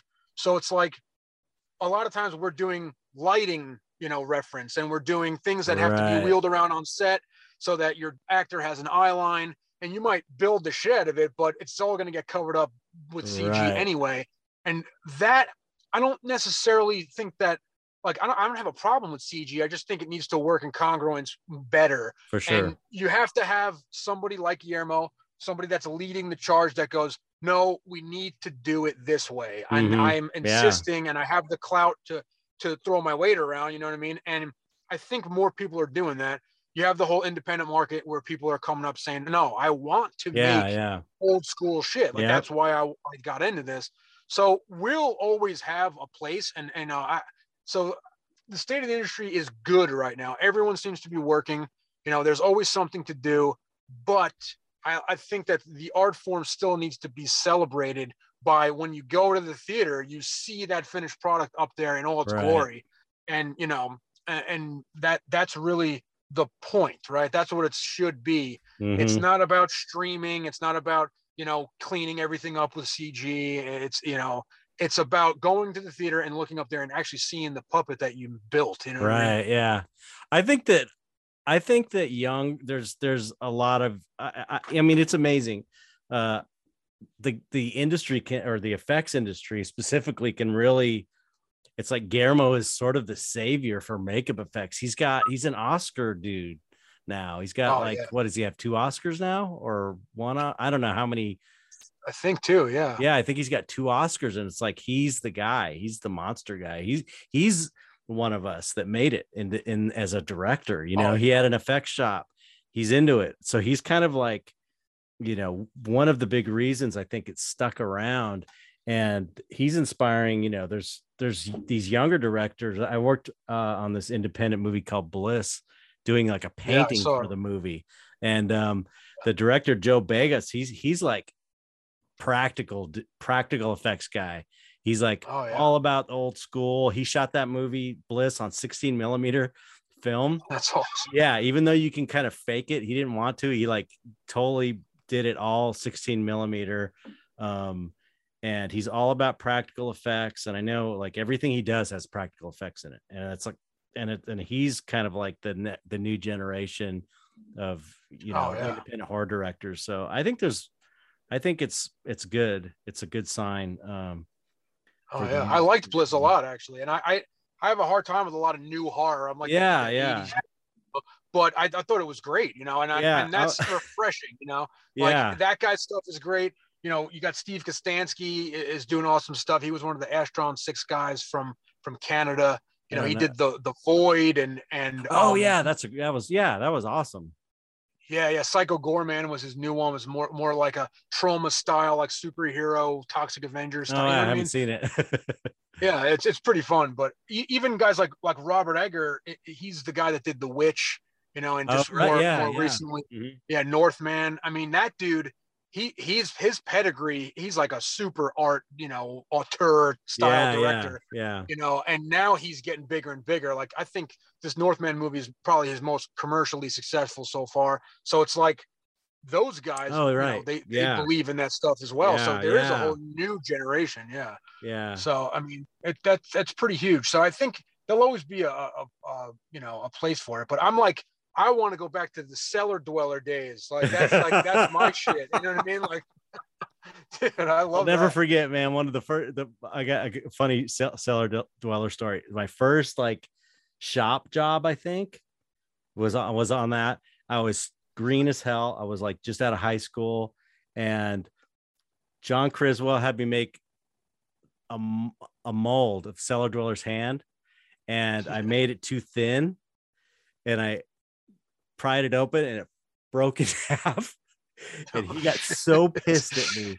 He was so mad at me. I felt like shit. Oh my god! And it was like, you know, we repaired it. It was it was like MMI. You can get away with that stuff. It doesn't matter. It's getting covered with oh, hair. Yeah. Everything looks like crap anyway. I mean, Buechler was awesome. Buechler was super cool and, a great dude. That's the one thing about Mitch. Is like he'd always talk shit about the MMI stuff he did at, at Buechler's but he never, you know, talked. He always talked fondly of John. Like he always said, John gave him like a his start. He got him his first car. He was really like a generous guy in that way. But um, yeah, they sent me to oh, Italy to work on those movies. It's, That's huge, man. Pulse Pounders, Cellar Dweller, and it was like they sent me over for Cellar Dweller. I'd never even been in a plane before, like to another state. and I went to Italy, and awesome. uh, yeah, Cellar Dweller, and then then that Pulse Pounders movie, and then this really terrible thing called Transformations. a really oh, bad. Oh yeah, piece of shit. Oh, I've seen it. Oh really? Seen You've seen that? oh, dude, yeah. I I I, I think I have it on VHS. I don't know if you remember, but there's these like bubbly pus sacks that people developed on their skin, and that yeah, was yeah. that was my innovation for that movie where it was like so funny. It was I would stipple latex on and I'd do the whole thing where you pull a little bubble out and then I would inject it with pus or whatever. And that was like me, me innovating on this. I was so low budget. It was like nobody cared about the movie at all. It was like, oh, that's this. I could go into it. There's like so many, so many crazy stories. But okay, okay, let's let's wrap. I love up. it though. I, I just just just to finish Buechler. I mean, like like I I love that era. Right. You yeah. I mean, yeah. Cellar Cellar Dweller was huge, and think about the guys that came through Buechler Shop. You know, think about Criswell, yourself, Mitch Devane, Jeff Dave, Kennemore, Dave I Kindlon. mean, like Dave Kindlon. I mean, these guys are like you guys became legendary and the top of the class. You know what I mean? Yeah, and it's amazing. Yeah, from Buechler, you know, and Savini has those guys too, right, like, like yeah, the Mike totally. and stuff like that. Yep. You know, and, and the John Vulichs, and it's like you know that that is part of it right yeah, it's an yeah. important part yeah. and that's why I like the the schlocky, you know, Yeah. boogity stuff so much. You know, it's it's it's a big deal. Oh yeah, yeah. I, I do too. I mean, it's uh it's it just it's like it's funny because I'm, you know, probably 15 years older than you. So it's like my fondest memories were the 70s super shitty stuff in the 70s, yeah. you know, when I was a kid. Uh like like uh Octaman. I saw I remember seeing Octaman Oh, yeah. on TV as a little kid and being like, whoa, totally freaking me out, you know, and thinking it was like the most amazing thing. but I still Oh, love it. You know, I still I I just, you know, I think when you see stuff at a certain age, it just sticks with you and you just love you Oh, love it no matter what. You know, you don't the flaws are part of what you love about it because it's just it's Oh, its yeah. own thing. You're not judging it against reality. You're just a, a kid who's having this amazing experience with something that's freaking him out. You know what I mean? Exactly, and there's beauty to it. There's something Yeah, there. I know, even right? though it, it's cornflakes and shit, like all, all the all the you know the, the, the 70s Italian shit, like all, all Yep. that's I love all that stuff. Yeah. You know, and, and I mean like burial ground, like I, I'm like obsessed with that shit. You know, Right. it's like but yeah, but yeah. yeah, man. It's awesome. So okay, well, to wrap it up, what what are I mean, what's what's in your future? I also want to ask you what are like some of the notable what are you proud of having worked on? What are your favorite projects that you've worked on that you think you've done your best work with? Oh man, that's that's kind of a rough one. I I mean, um, I'm pretty excited about some of the stuff we've been doing at KNB lately. Uh, Mm. Greg Nicotero has the new Creep Show series. Uh, oh, you is- worked. which is That's right. I, I'm sorry to interrupt Yeah. you, but that you worked on something I did for that.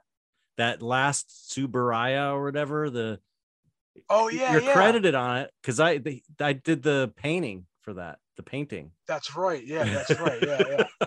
Yeah, Dave, Dave Grasso did did that character, that that awesome monster. Oh, okay, cool, cool. yeah, yeah. Which which is dude, Dave is a badass man. He's like yeah, you know one, one of the top dudes. You know, yeah, he's as awesome. well. Yeah, he's a good guy. And I I, learned get him a on too. shitload from him. Oh, Yeah. dude, yeah, he's he's amazing. He's another one of those guys that can do everything. you know? Right? Yeah, His- yeah. And his He's- digital stuff is out of this world. Yeah, like, yeah. you know. So, But, so, so um, you're doing Creep Show. You're you're doing some really cool stuff for that.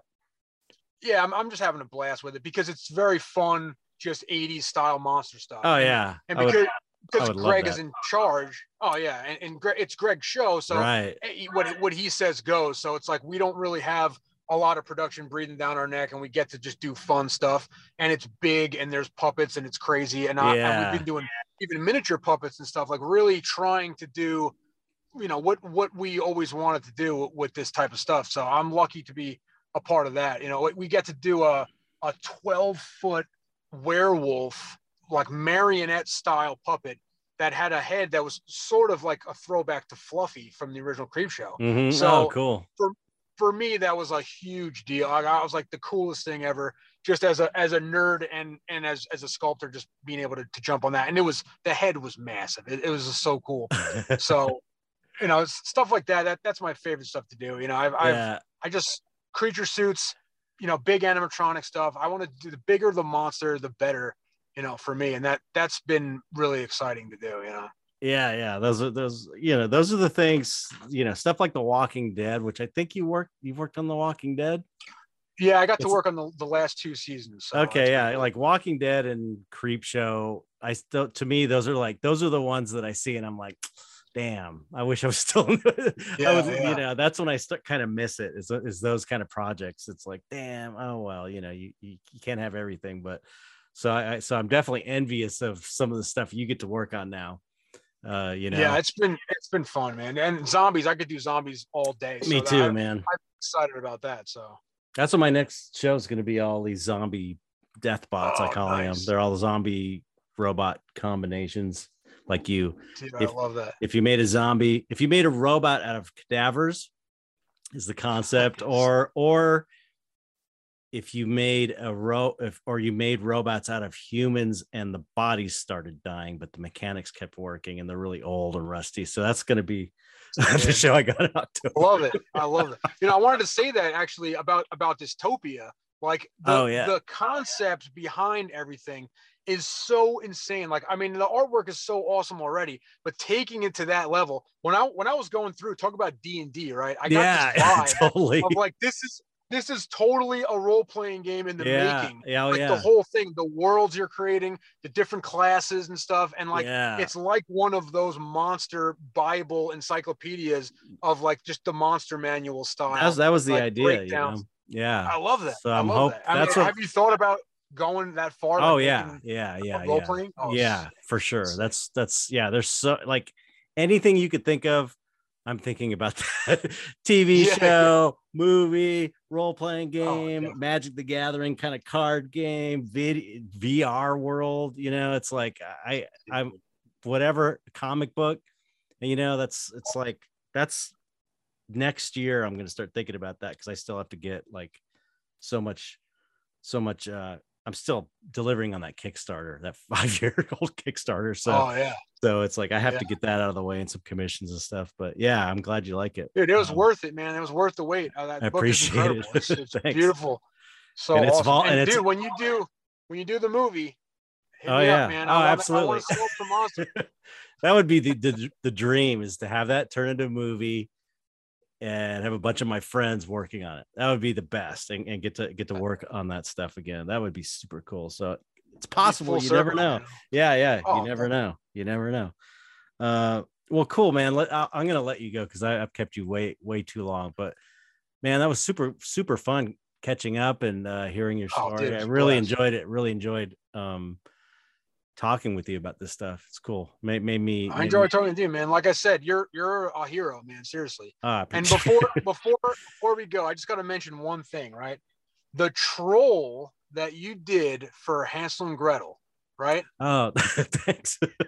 yeah. Just, just so just so you know, that's like a benchmark. I, I mean, I'm that movie was awful. I, I, I you know that, right? Yeah, I haven't But- seen it. I knew it was. I heard it. Yeah, was bad, exactly. That character, e- even just the behind the scenes, like you know, movement tests that that Spectral put on YouTube, Yeah. dude that that is next level you mark Setrakian, e- everyone involved it's a perfect creature effect right it's a perfect creature head suit animatronic it does everything i mean from that tongue the way the tongue moves and yeah, he did. The way yeah, that sculpture incredible. crinkles and wrinkles all in the right places Oh, i cool. i aspire everything i work on i want to push to that level Oh, like I seriously appreciate that Hellboy 2, that that whole era of Spectral, I I wish the entire industry was just like ramping it up to 11 the way you guys did on, on that project. So I'm just just throwing that out there. I, You know, I appreciate that. Yeah, I, that was one that I kind of went to go work just for a couple weeks, you know, just as a little short gig after I was out. So it's like, you know, I'll I like to be able to do that from time to time, you know, work on do a mask or a sculpture. But Mitch did the maquette. I was sculpting Oh, off of. Mitch's maquette for that creature. that's yeah, so I was like, I didn't even know that. yeah, so that was kind of a cool thing. He couldn't do it, so they hired me to do it, That's and I just yeah, yeah. So well, thanks. Yeah, it was fun. Yeah, was love it, man. Love it. Uh, so uh, how can people find your work if they want to see it? I'll put Uh, it in well, the my- description also. But what's your website and all that? cool. I appreciate that. My my Instagram page is probably the best. It's it's at Mikey Rots, M I K E Y R O T S. And uh, you can find me on Facebook. You can find my website is Mikey Rots as well, MikeyRots.com. So um, check out nightmareforce.com if you get a chance to see those masks. And uh, yeah, I mean, hit me up. I'm down to bullshit about monsters any day.